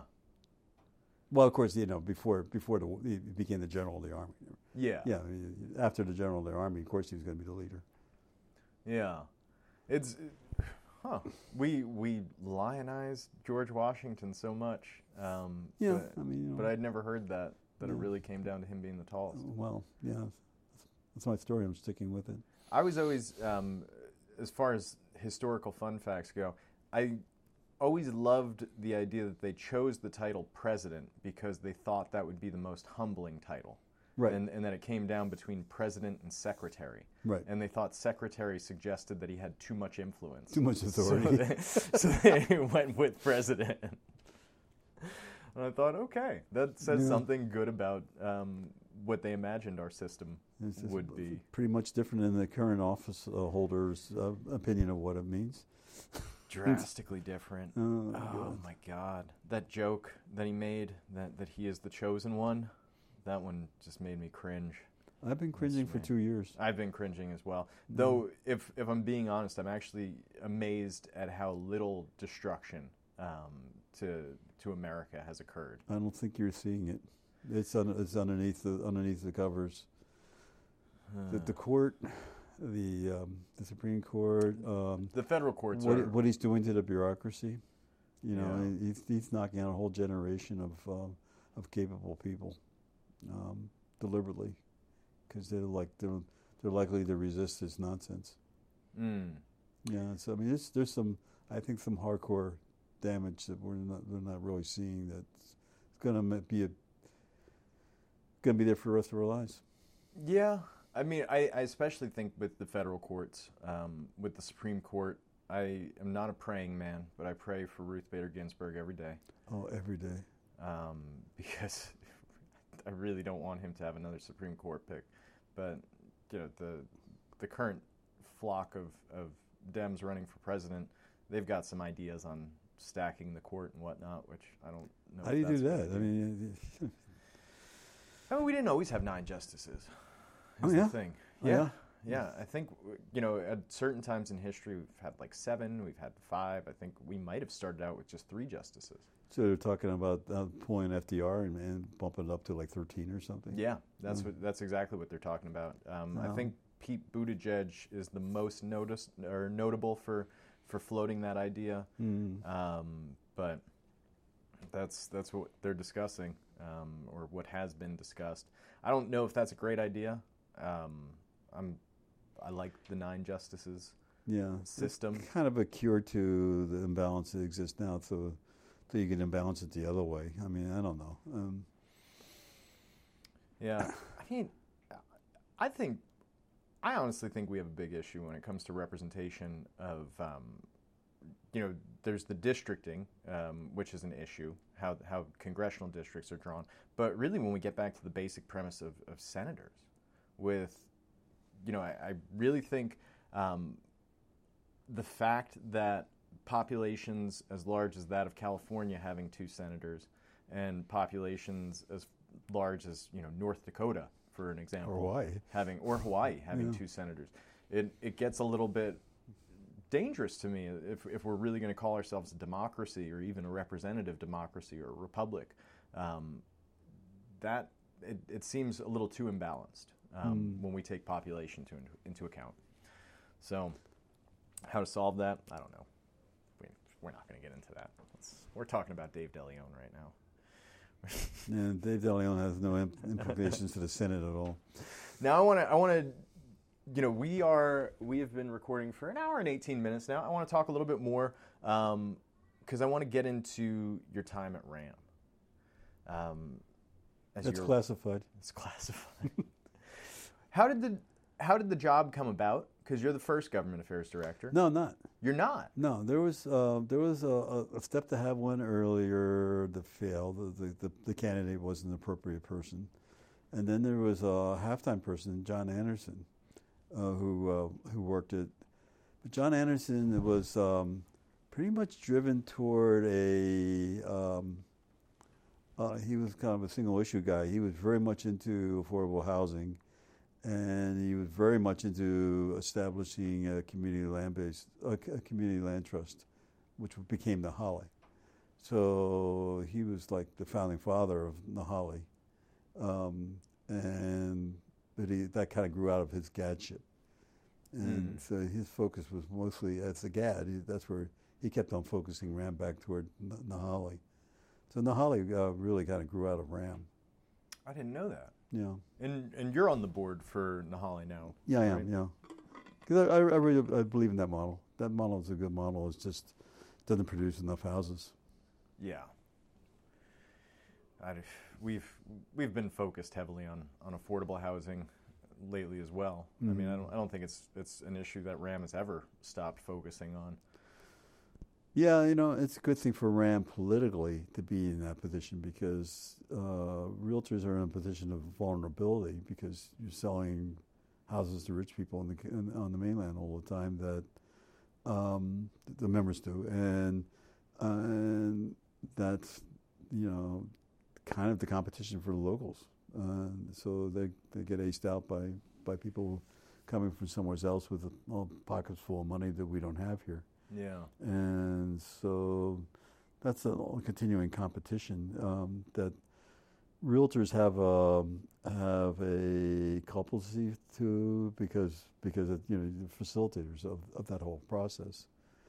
Um, so it's really good for realtors to be be conscious of that and, and to be in front of trying to do what they can to Mm. be actual leaders in, in getting local housing built for local folks. So Ram had a part time GAD. How did you become the full time GAD for a decade? Well, they decided they wanted. They stepped it up. Um, the leadership of RAM uh, really had their act together about that. I mean, it was kind of interesting to me that there wasn't any corporate um, uh, lobbyists around. Chamber of Commerce didn't have anybody. The um, the the the unions kind of walked back from their positions. They'd have people that were like stewards and stuff like that would show up, but they weren't professionals. Um, um, you know, A and B had and previously, but kind of kind of went away from having somebody representing him in the in, in the council chambers, um, and um, and yeah, the the other one was um, Maui Land and Pine was to me uh, before it faded out it was intriguing to me that they, they weren't represented, and I kept I kept talking to them actually about it, and and they just weren't interested. They just didn't see how that worked for them. They didn't understand how it would work for them. Um, so well, I um, I was leaving the Arakawa administration, um, and three four months before I, I did, I started getting um, radio signals that this was going to they, they, were going to push it up to a full time position. Um, and we had a couple of things going on. We had the vacation rental situation. We were, wasn't any kind of ordinance for vacation rentals, and and it was just vacation rental bad. And um, and we had the what was called the Minatoya uh, decision confusion ongoing. It was just a mess. People were selling properties. Um, under the guise that it was legal to do so, but it really wasn't. And occasionally you'd run into people in the county building or in the planning department who would not agree and harass people and tell me they couldn't they couldn't rent. Yeah. And so it was very very confusing and very you know, um, and Ram. There was a couple of guys that that thought well, it might be nice to win for a change, and so they, they you know, and so I got the job in 07. Uh, 07 was about the time when when the housing market collapsed. yeah. And so that was an interesting time to be walking in the door. Of course, the membership shrunk during that the first couple of years because but didn't really affect my job. They, they, they pretty much dedicated themselves to, to having a full-time person. Physically, there wasn't space for me in the, in the office, um, which was good because I really need to be next to the county building And I knew that from my experience watching A and B, because A and B put their guy next to the county building. They didn't have him down in Kahului in their main office. They had him up right here next to the medical building. Mm. Um, and so, you know, this made sense to be, you know, in the game in Wailuku as opposed to, you know, way down down, down by the mortuary. Um, so, um, so, yeah, so they hadn't hadn't really been that hadn't really been thought, but Terry uh, Terry um, uh, Tolman uh, was the executive director, and he, he said, yeah, you know, yeah, that makes sense. So let's let's make that investment because yeah, otherwise, he, uh, he, they, were, they were trying to tell me to, to work out on my home. I live in Haiku, so I mean, so I mean, that didn't make a lot of sense for me. I mean, No. you just, you, just you, could, you didn't have any access really. I mean, you'd be kind of absurd.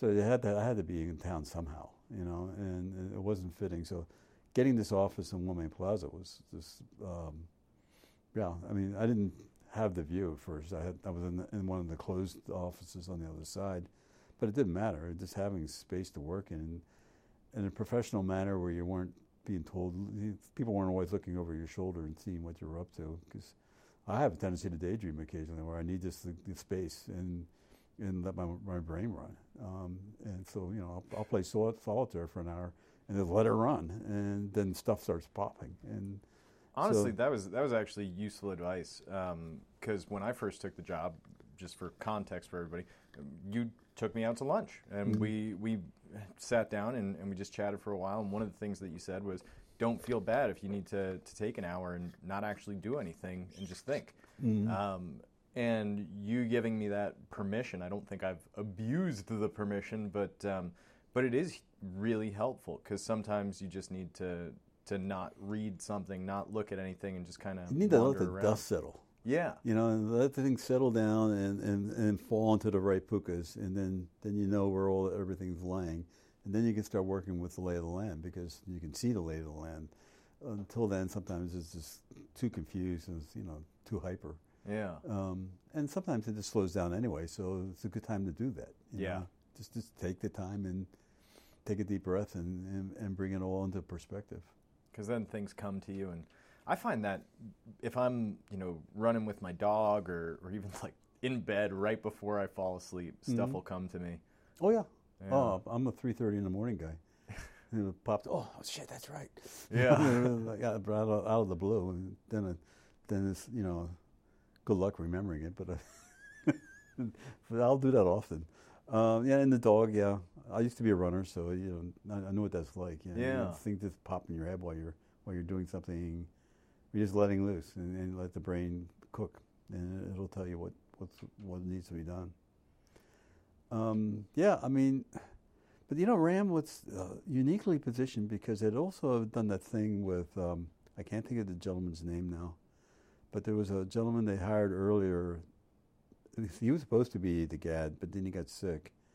I, uh, his, name's uh, leaving me, but um, uh, he um, he set up the whole idea of the um, of the uh, networking with the council members Mm. you know the um, The grassroots meetings? grassroots meetings, yeah, and that whole program, and and also he he was the guy that brought to the, the fore the whole question of what kind of footprint does RAM want to have, and I th- I think sometimes RAM gets itself into a box when it does that, because you know you oh I don't want to be a gorilla, it's too big, you know we're gonna make everybody's gonna be pissed off at us because we're trying too hard.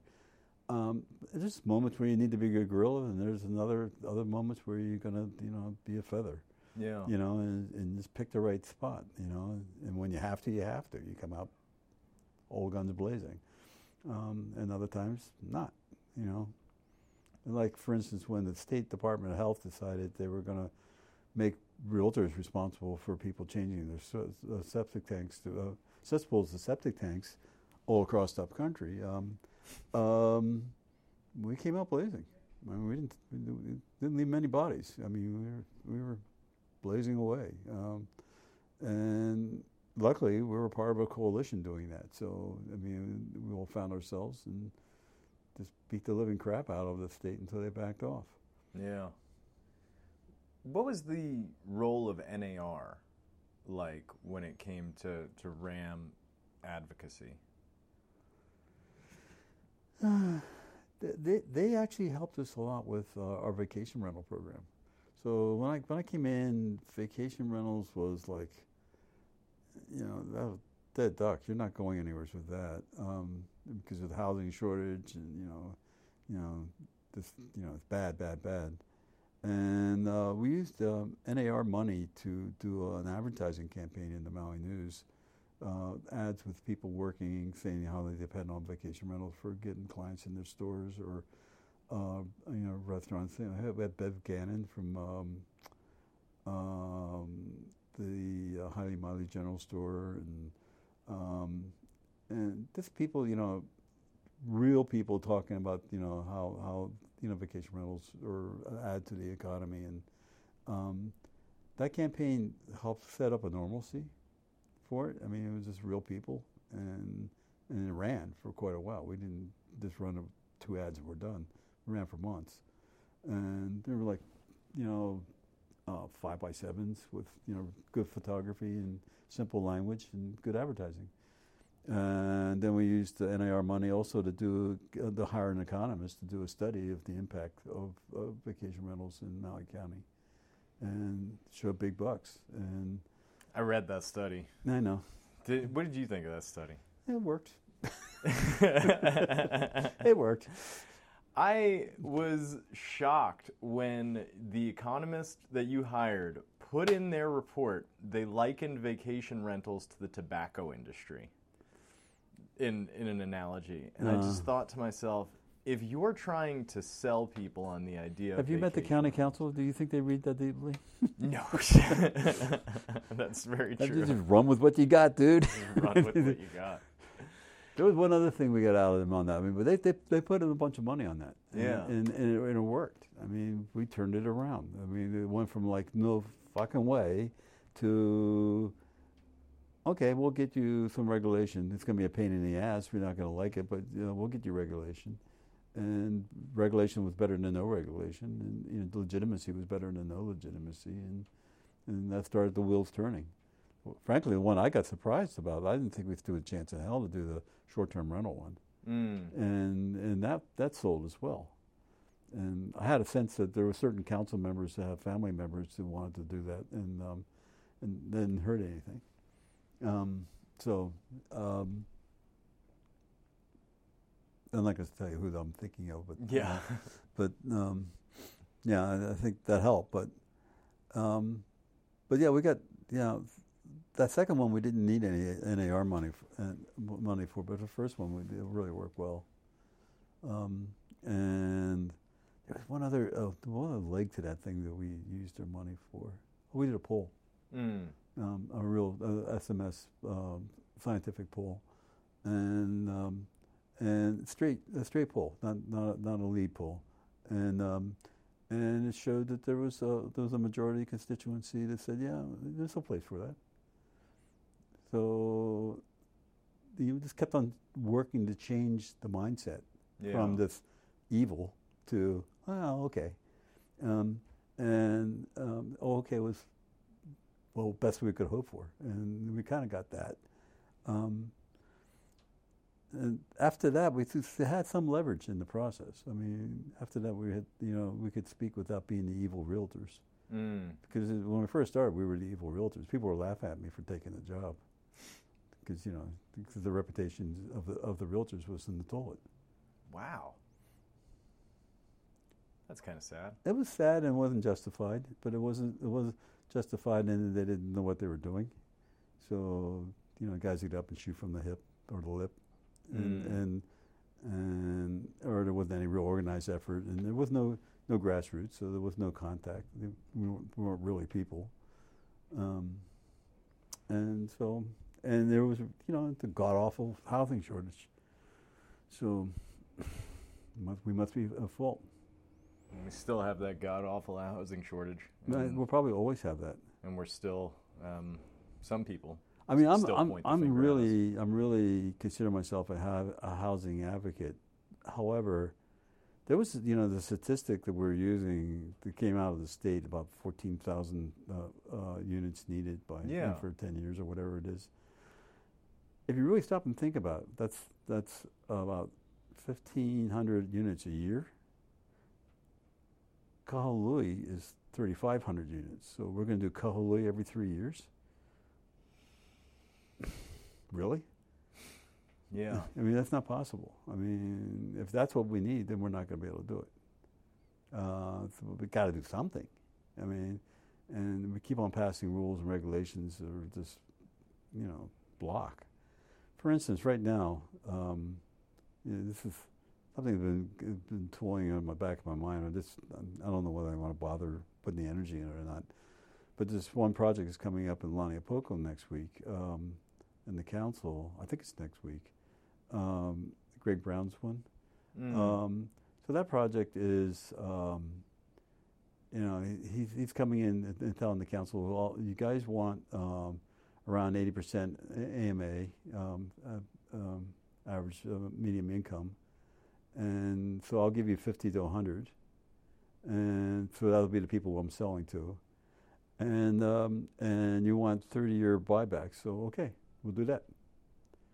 Never mind that the banks won't fund 30 year bond. Uh, there's no funding in the banks for 30 year um, mortgages, um, buybacks. You know, the, that type of deed restriction just won't fly. Mm. Um, you have to be like Habitat. I mean, if he does it purely with Habitat, then he could pull that off. Um, because Habitat has you know a national program for that. yeah. Nobody else does. Uh, and we worked on when we worked on trying to change the um, the workforce housing ordinance from 50% requirement to 25, because 50% killed housing here. I mean, we had nothing being built. Um, yeah. um, so we got it down to 25, but we also talked to the banks about changing the buyback requirement because the concern is, you know, 10 years and guys are out and they flip them and they make a profit and, and because they got this subsidy on the front end, they they were able to, you know, enjoy a big profit at the end uh, at the public expense, and then the affordability is gone.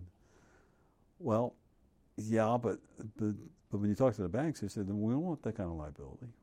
We won't touch it and it won't take a 20, let alone a 30. So somebody has to show me that there's some kind of funding mechanism for those mortgages, because I don't think there is. Yeah. And that, that's something that the council chairman's pushing, and I don't know if anybody's ever talked to her about whether that's real or not. Um, uh, and then the other part of his program is, is the AMA. Who the hell is going to afford a, a, a single family house with with 80% AMA? That's not. I mean, they can barely pay rent. Yeah. You know, I mean, really. I mean, it's not not doable. It's not going to happen.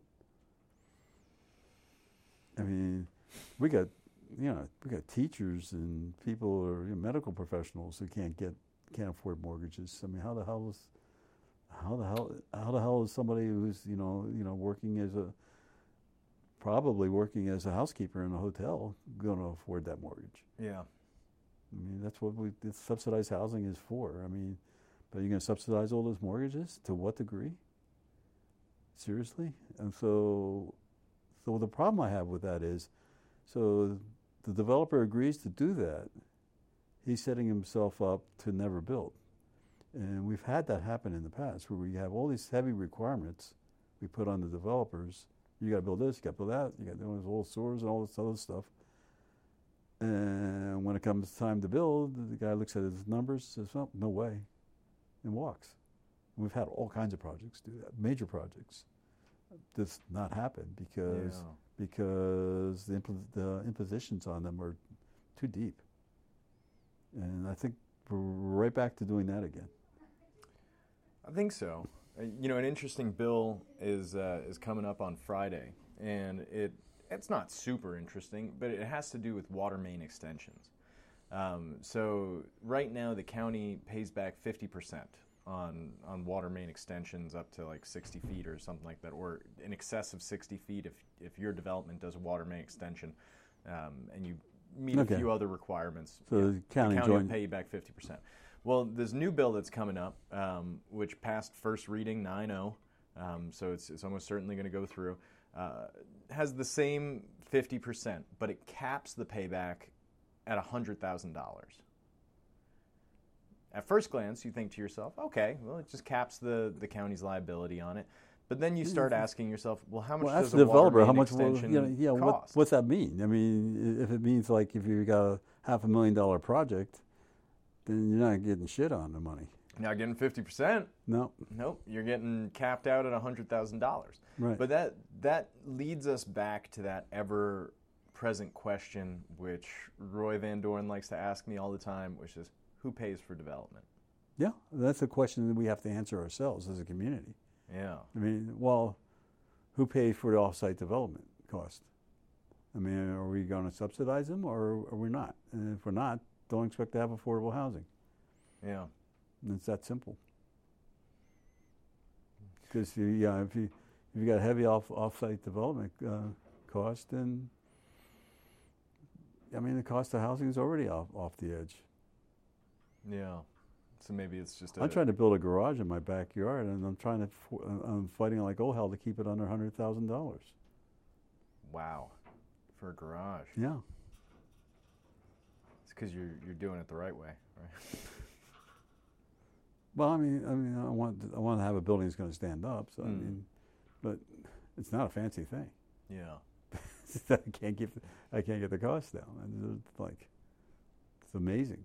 Yeah. So, I, I you know that uh, project is happening in Kihei right now. It's just about to start letting out um, the the one over in um, North Kihei. It's got the it's for the subsidized housing Yeah. program. Yeah. Um, those guys were telling me that you know, they really know what they're doing. And it's a, that's a, that's a wooden building, I believe, and it's still going to cost them three hundred and fifty dollars, fifty thousand dollars per unit to build. So I mean, expensive. I mean, you know, that's that's next to. I mean, that's that's right up there on the limits. I mean, you know, you know what. You know, so you have to subsidize the crap out of it for to get it down to where these guys they want to be at fifty percent, uh, fifty uh, percent uh, AMA. I mean, that's that's where they're. I mean, that's what they're aiming at. That's what's supposed to be for subsidized housing. But but you know, but, but that's their cost on the front end is that. So Yeah. you start adding on more off-site costs, then it's not going to happen. You know, it just you have to be real. I mean, it's this is part of the whole equation that you have to come to come grips with as a community. We haven't done that. No. I don't know when we will. Just- Yeah. No. You have to really th- be thinking hard about housing. There seems to be a big, big commitment, um, but I think everybody's afraid of, of coming up with the wrong answer. You know, that's kind of um, the the county did their presentation on their strategic plan for housing. That was two weeks ago now, I think. I didn't know about that. It's kind of been interesting. Yeah, they. I don't think they they published the actual plan itself, but it was in front of the Affordable Housing Committee, and uh, Lori Tsuhako and Linda Munsell were there, and they gave their presentation. I think they they brought out Michele McLean and, and Sandy Baz as well, um, and everybody was disappointed. Uh, seems to to be the the general consensus, and and I remember even talking to They some want fairy dust, or what do they want? well, what they wanted was a plan. Basically, they wanted uh, Department of Housing and Human Concerns to hand them a packet that said, "Here are the properties. Um, here's where you should build. Here's who you should get to build it." You know, Oh, wait, wait, wait. I, thought we had an island plan. we we but, have. but every time we every time we bring up a project that's in the island plan, they get shot down though. Yep. Because of that trend, um, Housing and Human Concerns did not deliver a packet saying Yeah, they are the can't because they'll, properties." cause they'll 'Cause beat the can't. crap. Yeah, get beat- Exactly. yeah. Instead, what they did was they they outlined what their department actually does. Um, Lori Tsuhako came up with a, a great graphic of, of a pyramid that basically explained here are all the impediments to housing. Um, and it made sense, you know, and, and Linda Munsell went up and, and she basically outlined a whole bunch of areas where we could use further study, further understanding. Did they Uh, did, was NIMBYism on the list? I think NIM, I, do, I do think that came up. The fact that whenever we want to put a project, you know, in West Maui, you get a whole bunch of people saying not here. Central Maui, you get a bunch of people saying no, no, no, this should be in West Maui, and and that that issue did come up. But but they outlined all these impediments and then a whole bunch of areas for further study. But I think there's a very uh, rational fear of being the person who says, "Try this." Or do this, and hands a, a set of prescribed methods to, to do that. Um, I think that's what everybody wants. Everybody wants to be handed a packet that says do X, Y, and Z, and you'll get your housing units. But it's such an impossible ask, and nobody wants that um, responsibility. That responsibility to have that target put on them. I don't know if anybody will step up and ask for that target. Mike Molina did his his housing call to action. Um, Well, which- then he votes down the housing projects. that happens. I mean, you know, we, as you are well aware, RAM, we don't take a specific, we don't take a position on specific housing projects. Not see, that's where you're wrong. Oh, really? Yeah, we did. Kahoma. We fought for Kahoma. Yeah. That was a little bit different. No, it's not. It's not. No, it's affordable housing. Affordable housing, affordable housing. That was an easy one because it was Na Hale and it was Habitat, Exactly. and the whole project was was affordable. But nonetheless, it's affordable housing. When yeah, but when the whole project is affordable, that's that's a lot different uh, as yeah, far well, as what don't you're don't yeah, well, don't put for. yourself in the box saying you can never do a project because you can. It, you're right. Yeah. you know, because- I I hear that mantra coming out of Ram all the time. Mm. and I help I help perpetuate that because that's a good escape when you don't want to get involved with something that has nothing to do with this.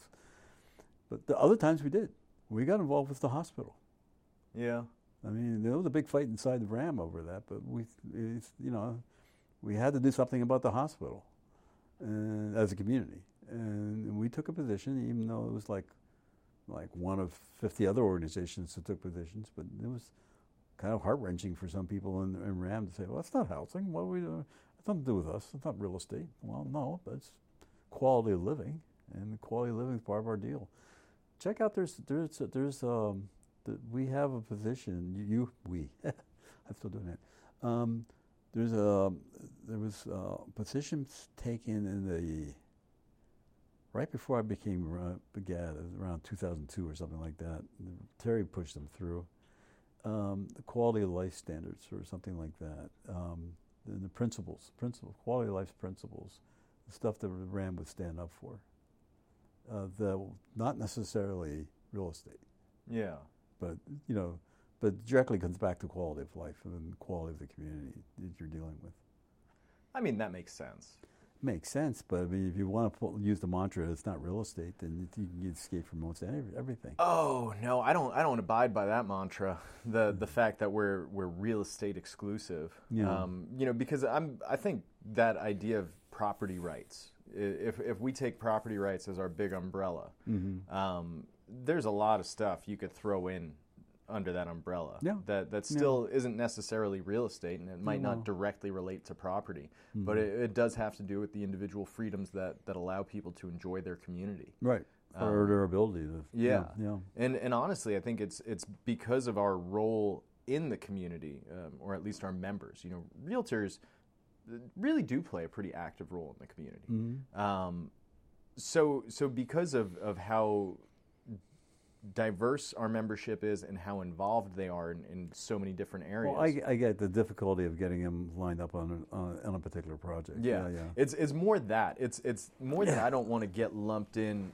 Um, I don't wanna get with lump- the the quote unquote developers who are really easy to point fingers at Right. to blame for, for Right. problems because Right. we're not developers. None Right. of- you know, our members are, are realtors. Right. So, you know, Yeah. Not much of a distinction for a lot of people, though. yeah, but for me there is. Yeah. Stick with it. That's all that matters. Stick with it. Stick with it. What, what were some fights that you wanted to have that you weren't allowed to? Oh, there was one on what the heck was it?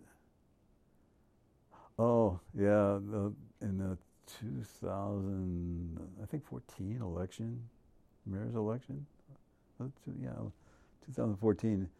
Arakawa came to us and asked for earlier endo- endorsement, and um,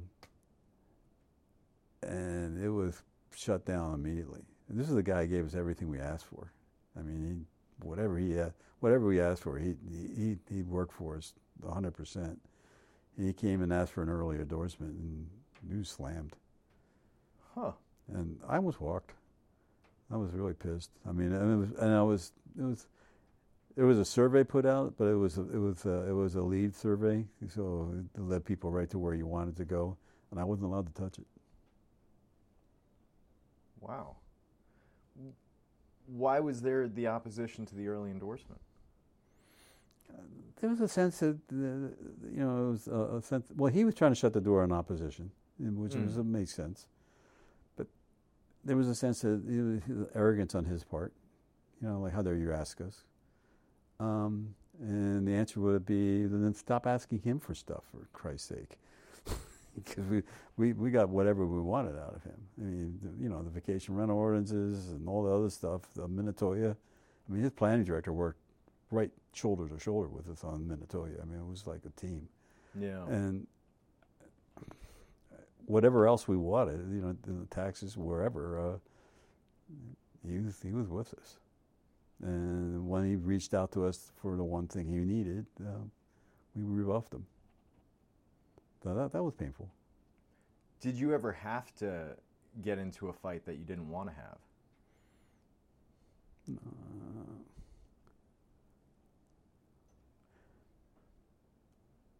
there was a um, there was one management effort that I could speak to. Um, it wasn't Terry; it was coming from um, from the executive committee, and it was they wanted me to do a time study to justify my existence. You know, record all. I mean, make a note of all the telephone calls you make, and you know what do you do with your time during the day, and and you know basically, you know, do a monkey study for for like time management.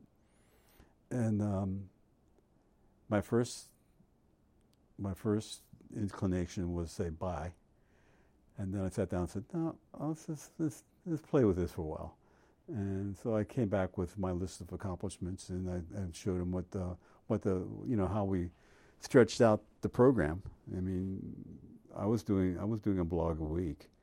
Um, and I was doing a lot of stuff that wasn't required of me. Um, that, that, you know, was, I had a good, strong program going. I mean, really, it was a Class A program, and you know, and I don't know whether they were even stopping to meet conscience or not, but I raised it to them and said, okay, this is what I'm doing. What's your problem? And it went away. Yeah. But, you know, but it just really gnawed at me. I mean, just kind of, you know, like realtors, realtor leaders, uh, managers have a tendency to do this. They want to count how many pieces of Xerox papers come out of the machine um, they want to, you know, nickel and dime, you know, the, the office operations, you know, how many stamps were licked, and um, uh, on the on the company expense, and um, and I, um, I was, I mean, I I was really proud of the work I was doing, and and I was doing it as a professional. I wasn't doing it as a bean counter, and I wasn't going to be be made into a bean counter. That's runs counter to my personality. And I was in a position if we couldn't come to an agreement, then I was gone. Mm. And and they weren't. so that went away. Do you miss it, being GAD? No. Uh, I um, no, because uh, there's there's an element of um, confrontation with the politicians and stuff that I, I didn't really didn't really need to have anymore. Mm. Um, and there was a period where, you know, at the end there, when when I started seeing the the impact of Facebook and electronic media and stuff, I realized that uh, that my time had passed.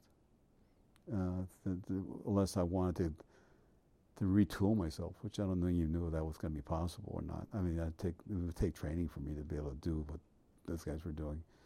And um, there was there was time for me to move along. Yeah. Yeah, it just it was.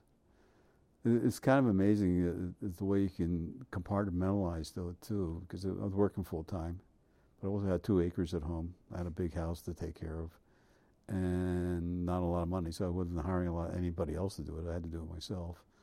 So part of my yard was a jungle, and um, and, and my house was in really a piss poor shape. It really needed work, and um, and so that's what I've been kind of doing for the last three years. Really, is just bringing bringing my property back up to to a point where you can walk around without getting hurt, and um, and and bringing the the house back up so it wasn't decaying. But, but you know, I was compartmentalizing because I only had so many hours in the day, and that's you know, that's why Dave's not a golfer because there's no time on Sunday. I mean, the only time I give myself, Tracy and I would, uh, Tracy and I would go bike ride every Sunday morning. The rest of the time was pretty much gone.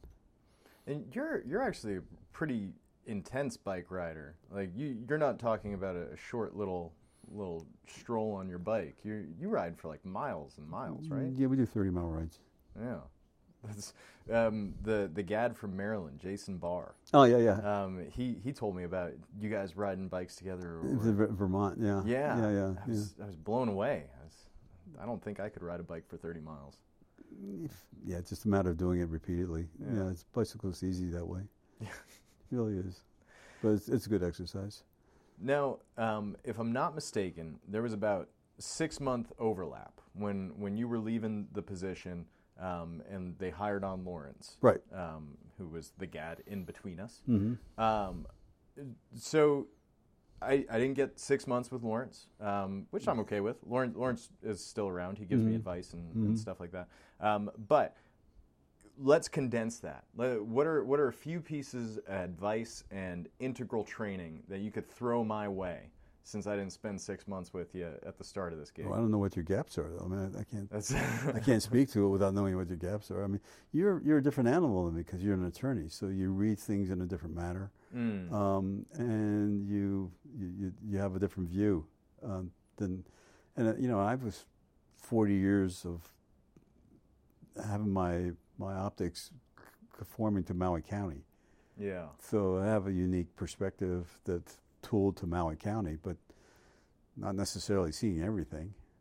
I, I, was really impressed when you went after the planning director at that meeting last December um, uh, about you know uh, agricultural rules, and they were trying to make an enclosure out of a four foot high um, three sided uh, structure.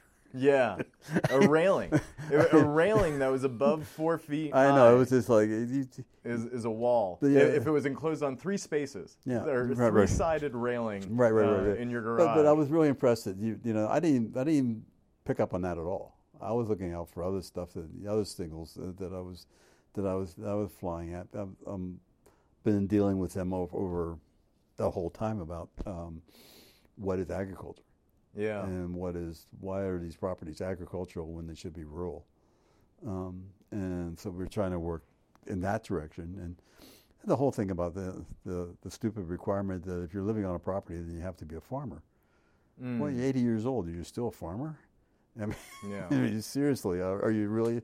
So why are you setting up that trap? I mean, what's the purpose of it? You know, and it's the whole thing about you know saving agricultural lands you could do that in saving rural lands, same way, but the way it's set up is the law kind of uh, implies that everything with once sugar is is all. I mean, everything everything in agriculture used to be sugar or pine, mm. and that's not true. I mean, never was true. I mean, but the property I'm on now used to be pine. Yeah. Yeah. So, but I have my acre of orchard, but does that make me a farmer? I don't think so. I mean, I don't that's know. why that's why I use the pseudonym gentleman farmer because that's that's a pejorative. Yeah. yeah it's supposed to be like you know, hooty snooty. You know, you, you know, you're just faking being a farmer. Are you in the, the loop at all in this this agricultural workforce housing cluster housing stuff? Oh uh, no. Oh well, I'll give that one to you to you later. That's, no, that's, that's okay. Sounds like a cluster to me. we'll talk about it off the air. um, so basically, your your advice to me is largely what Lawrence's best piece of advice to me was, which was, don't try and do the job the way I did it. Um, yeah, because it kind of fits a personality. Yeah, yeah, it does. I mean, depends whether your your personality matches what needs to do. I, I was I'm a win loss kind of guy. I like to go in and fight uh, mm. and get wins. Um, um, so I was looking for. I mean, that's why I kept a, a running tab of my wins. So when the board gave me crap, I said, "Well, what's wrong with this list? Tell me." And they didn't know what half the stuff on the board list meant. so, so that was okay. I mean, kind of, it's a little intimidation factor, um, but. Um, you know, I mean, it's not the, the, the bad mouth those guys on the board. I mean, you know, they're doing what they're supposed to be doing, and the best of their ability. But um, yeah, I mean, you're going to do what you're going to do with the tools you have, and um, and the more you sit in the room, you'll be bent by the room. It'll it'll get you thinking in other directions. I used to report back to back to the Maui News and and, and write out a slip for brain damage. for half an hour, actually trying to make sense about what I was listening to for the last, you know, four or five hours. It's brutal. yeah, some of these, yeah, yeah, it's brutal. I mean, my goodness, if you're looking for for interesting, really interesting, you should check out the tape from the land use committee meeting yesterday, where they had Dr. Keanu Sai come back for. Oh my God, he's back again. Oh my God. But I mean, it was the the guy. Say what you will about whether you agree with him or not. Uh, he makes a lot of valid points. He's he's great at presenting. But but the interesting thing to me um, was the people who came out to testify beforehand, because uh, there were there were some representatives from from one of the sovereignty groups. Um, one of them was a um, a non-Hawaiian Hawaiian citizen. He had renounced his American citizenship and, and took up Hawaiian citizenship. And he kept on making it a point to explain that Dr. Sai is an American. He is not a Hawaiian because he is not with their group. Um, so, so just for entertainment value. Oh, they, they get into that. You know, they, they chew on each other. Yeah, they were chewing on each other. So, did, that, did I ever explain the black crab, crab syndrome? yes, you? you did. Yeah. yeah, yeah, that's what that is. Yeah, Yeah. They can't help themselves. They don't even see an outline when they're standing in front of them. Yes, it, it was it was incredible to me. That's good. I hope they keep doing that. that before this guy, Dr. Sai, who is probably, I mean, this is this is the heyday for like the Hawaiian sovereignty team movement. You know, the Hawaiian Renaissance. Right. Uh, Dr. Sai being able to present in front of the county council on multiple times is is really a It's big- telling. It's telling. It's, It's telling. telling, and, it, and it's a Yeah. big accomplishment in many ways for Hmm. for every Hawaiian. Um, to, to even have this, to have that perspective even brought up in a legitimate manner, and not, Not just everyone be- buys into that. not every Hawaiian buys into it, but but I think the fact The that it's, legitimacy of it. yeah, the, Yeah. the fact that it's being discussed, even even if you're a Hawaiian that doesn't buy into to the sovereignty movement or or sovereignty or or disagree with how U.S. policy with Hawaii has been, even if you agree with the U.S. completely, you still have to admit to to have this conversation from from a Hawaiian rights perspective is is pretty interesting that that it's being had, and yet still um, while this guy is representing, you know, this position and, and legitimizing a position that, that, you know, he had gotten in legal trouble for having in the past. Um, Well, it's because he was, he was directing need- people to not pay their mortgages and, and pay him instead. he was he was addressing certain issues with their titles in relation to international law. And, and taking taking um, taking compensation for that. Um, yeah, that's why he went to jail, or almost went to jail, or wherever he did. I'm not here to judge. I am. I am. I think the guy's a con man.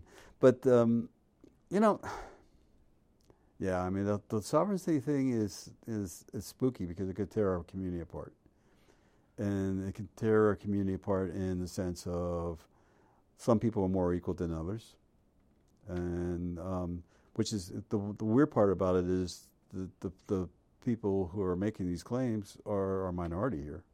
Mm, So they they're not in a majority position. So they can. It's not like it's going to be like India right now, where the Hindus are beating everybody else up. yeah. I mean, uh, but there's a potential in any society to do that. Um, so when a minority tries to pull that off, it can get tricky. Yeah, I mean, thus far, I I think uh, Uh, everything. the fact that everything's peaceful um, Now. thus far Yeah. is. Uh, I I'm not. I can't criticize for the potential for. Um, for things to turn unpeaceful when, when there's no indication that there's there's uh, an inclination to go in that direction. Mm. You know, the everything is has been peaceful so far. So so I'm not gonna I'm not gonna sweat that too much. But uh, the reason I bring that up is just because from from a perspective of somebody who spent a lot of time in council chambers and um, you've seen some very interesting things that are entertaining. Um, that's yet another thing from council chambers that was interesting and and you might find entertaining and enlightening. You find it enlightening. Um, we've been talking for a while. Let's. I like to wrap this thing up. What? Um, we can keep on talking. no, okay, it's, it's only been two hours and five minutes. there you go. it flies. Um, but I, I like to wrap it up with, with five questions that I ask everybody. Okay. Same five questions. So I'm, I'm going to throw them at you. Um, I Yes, no, yes, yes, no. you're going to have great answers for me. uh, first question What book would you recommend? Hmm. What book? Hmm. I mean, from uh, for you as a GAD or for No, anybody? For, anybody. oh, for anybody, a Waipono, Uh, Why? Wha- because that tells you the underpinnings of where the culture com- comes from. And for me as a GAD. Hmm.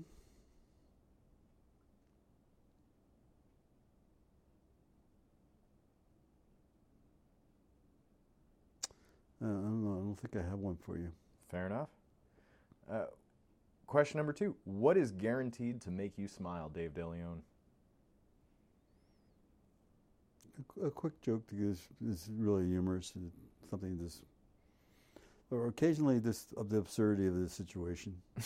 Uh, I was I was Gaddafing last night over something on, on TV. It was just like, oh yeah, it was like this seems so. so it seemed. Uh, so it was like when things you shift the grid on something and it reverses, and this seems absurd all of a sudden. Something very important or something very uh, man's attention suddenly goes goes absurd.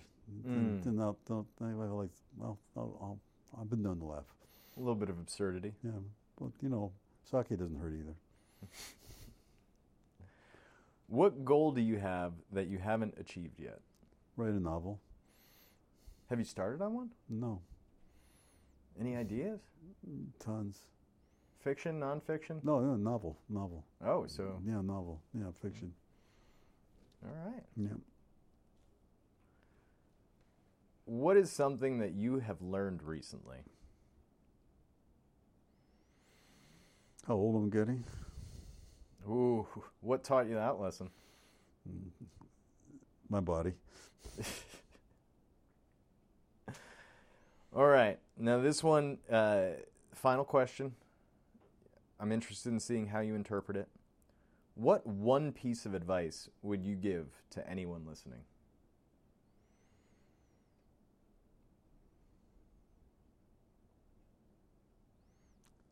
I don't know. Nothing's coming to mind right away.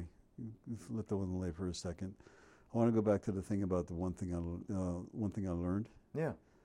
I was at a um, on a little event um, called uh, uh,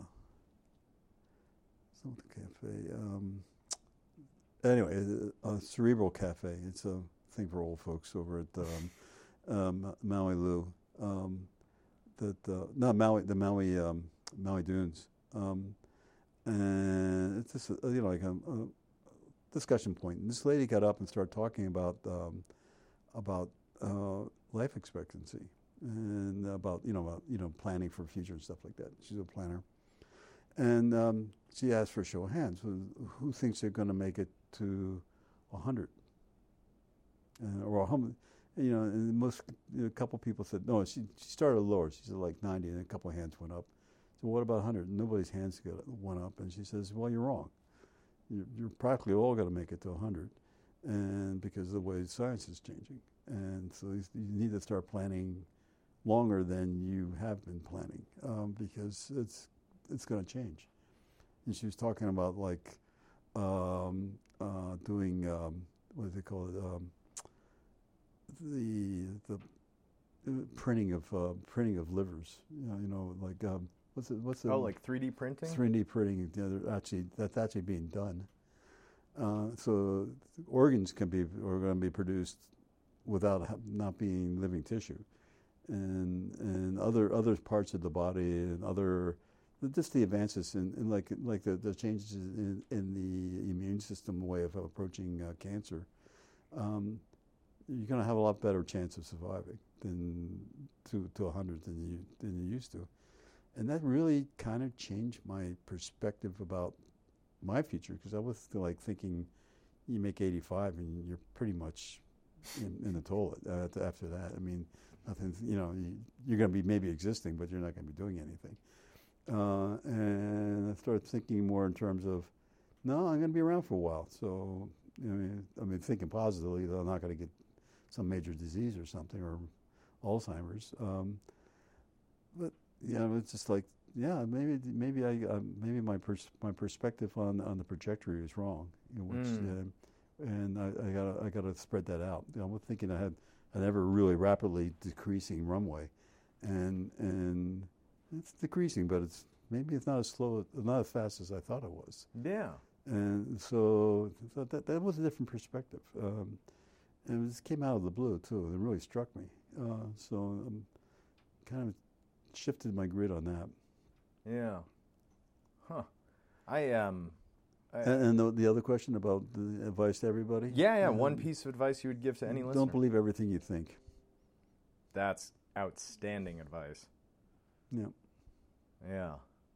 Any anything? I usually need time to be able to think about those. though. I can't pop them out of my head right away, out of the blue.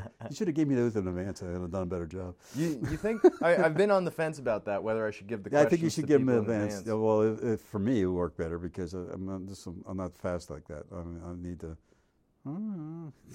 think about it. Maybe I'll I'll do that depending on uh, the guest and if I like them or not. Hmm. Oh, I there want you them go. Yeah, sound yeah, yeah. smart, Or I'll, you- I'll give them to them. Or if you think you got somebody that's going to give you something, yeah. Yeah. yeah. yeah. Do, what do you think of those questions? Do you think I should switch them up at all?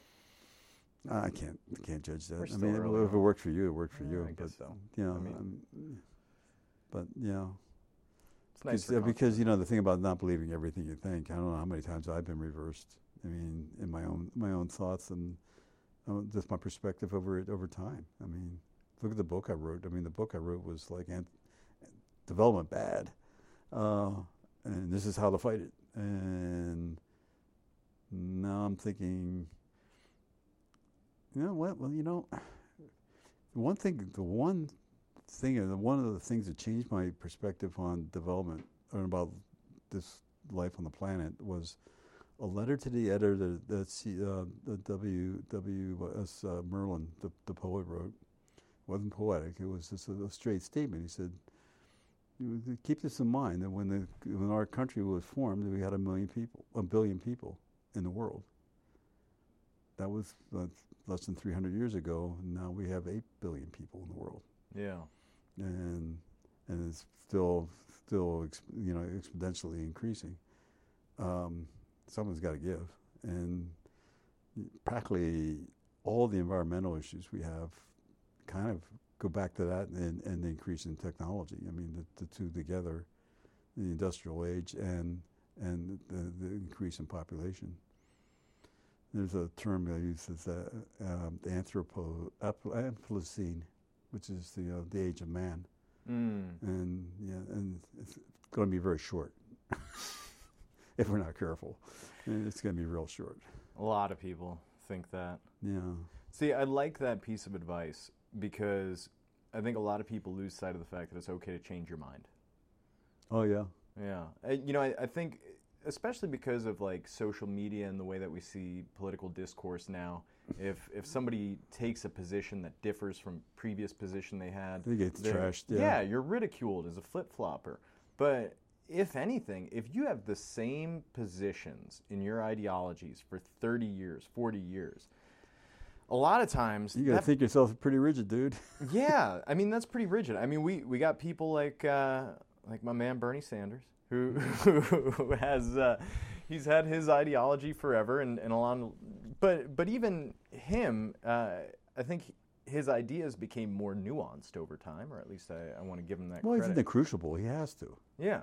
Yeah, I mean, I mean, I've been I've been to Burlington, and I I think it's a, a lovely town, and I think they did a great job with it. I mean, and he was like what the mayor or something like that Yeah, there. yeah. yeah. I mean, it's a nice place. I mean, I, I could actually live there even if it wasn't so freaking cold. Ugh. But um, but you know, yeah. Uh, so I could see the touch of something somebody was paying attention to the world there. I mean, But but few people are really on the right side of history like that. Um, you know, so so I think ideas tend to, to change over time. Like Oh, like yeah. Joe Biden getting beat up on a lot of the stuff that he's getting beat up on for.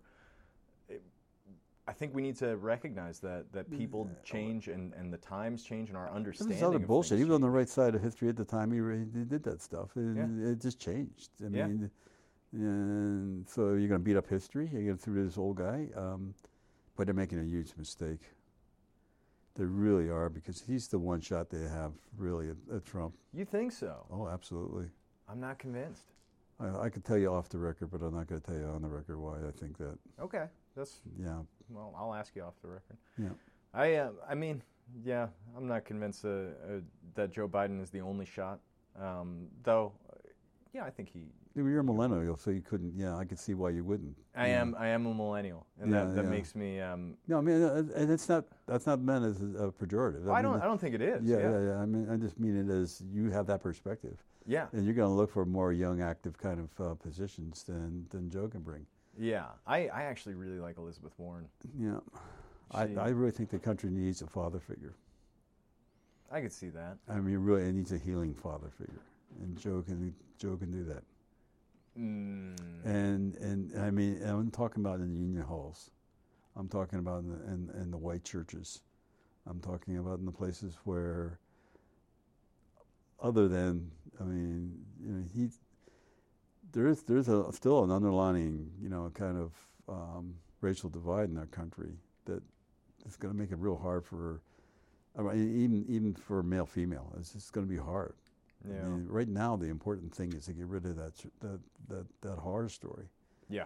I mean, and to me, that nothing's higher a higher requirement because as long as he's there, uh, nothing positive happens, nothing.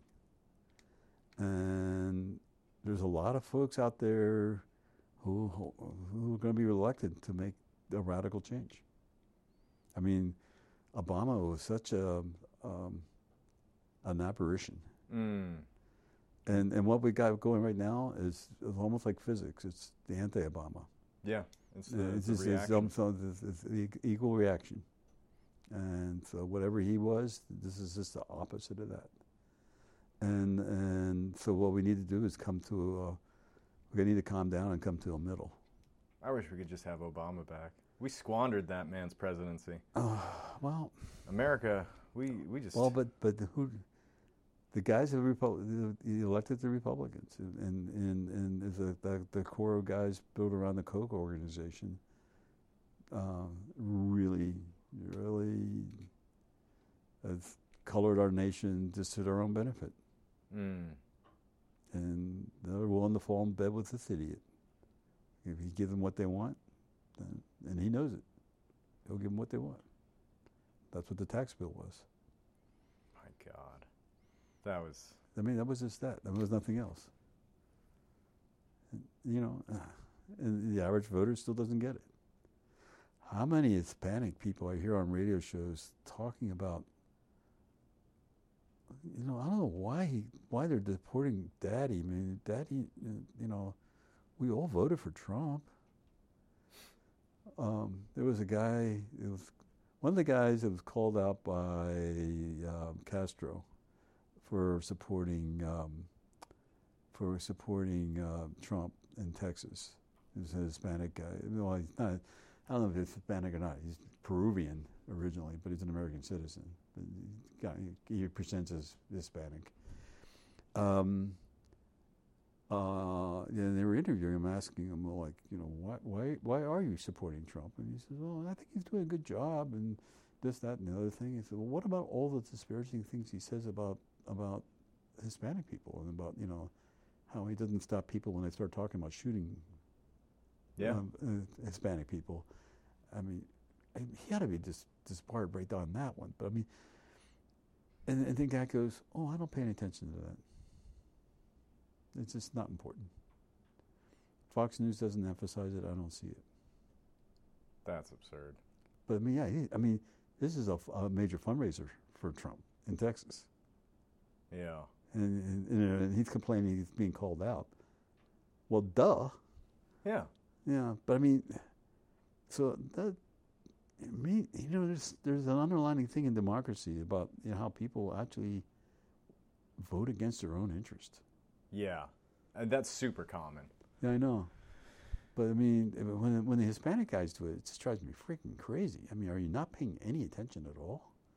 But you see, the for for that reason, for a few reasons, I that's why I don't think Joe Biden is the the only pick uh, that could beat Donald Trump. You know, if we, if we go back to our conversation about Hillary Clinton, um, you know, none of these candidates have had that that structure of 25 years of, Of den- denigration, yeah, right. yeah. Um, and if if anybody comes close to that out of this pack, it might be Joe Biden because he had his eight years with Obama. Yeah. So so every criticism that they hurled at Obama is, No. is just going to get hurled at Joe. No, well, that only works for that constituency underneath. I mean, the, the constituency I'm worried about is the white constituency in the middle Mm. who needs to be comfort and know that everything's going to be okay. It's not going to be, we're not going to lose our health care. You know, everything's going to work. And here's a guy who's going to look out for us. He's a father figure and we can relate to him. But the problem is, I, I think the the key to beating Trump for a lot of these candidates is going to come in the debates. Um, you know, when we get rid of all the rest of the candidates and we're we're down to the actual general election. I don't think it makes have- any freaking we have difference at all. I think it makes a difference because we're moving away from from five seconds, ten seconds, fifteen seconds to answer a question to two minutes, three minutes. Um, you know, long form interviews. And the the thing about Trump is he sounds like a crazy person. And that's my big problem with Joe Biden. Sometimes he just says some stuff that sounds stupid because he doesn't think before he speaks sometimes. Yeah, it's true. It's true. He's not perfect. But and and if you have a juxtaposition on stage, on the debate stage, with with Trump sounding like an idiot, and then somebody like Elizabeth Warren, who was a teacher for for decades, being able to to succinctly express a complex idea in an understandable way. Um, You know, if I had to pick, you know, the person I would prefer to be president, it would be Warren. yeah, But I'm going to pick the person I think could be Trump. I Mm. don't think it's Warren. I think I think he, he Uh, could do because some she's damage. because exactly because she's didactic. yeah, She does not come across as mom. but the person I think Bernie could beat Trump. I don't think so. So There's many. no freaking way a socialist is going to win in this country. He's a democratic socialist. Oh no, bullshit! He- They're going to paint him as a goddamn communist. But the thing is, we've seen, we've seen We're they still on are, the they will yeah? pay. They're going to pay. We're still on the record. We still are on the record. Can we?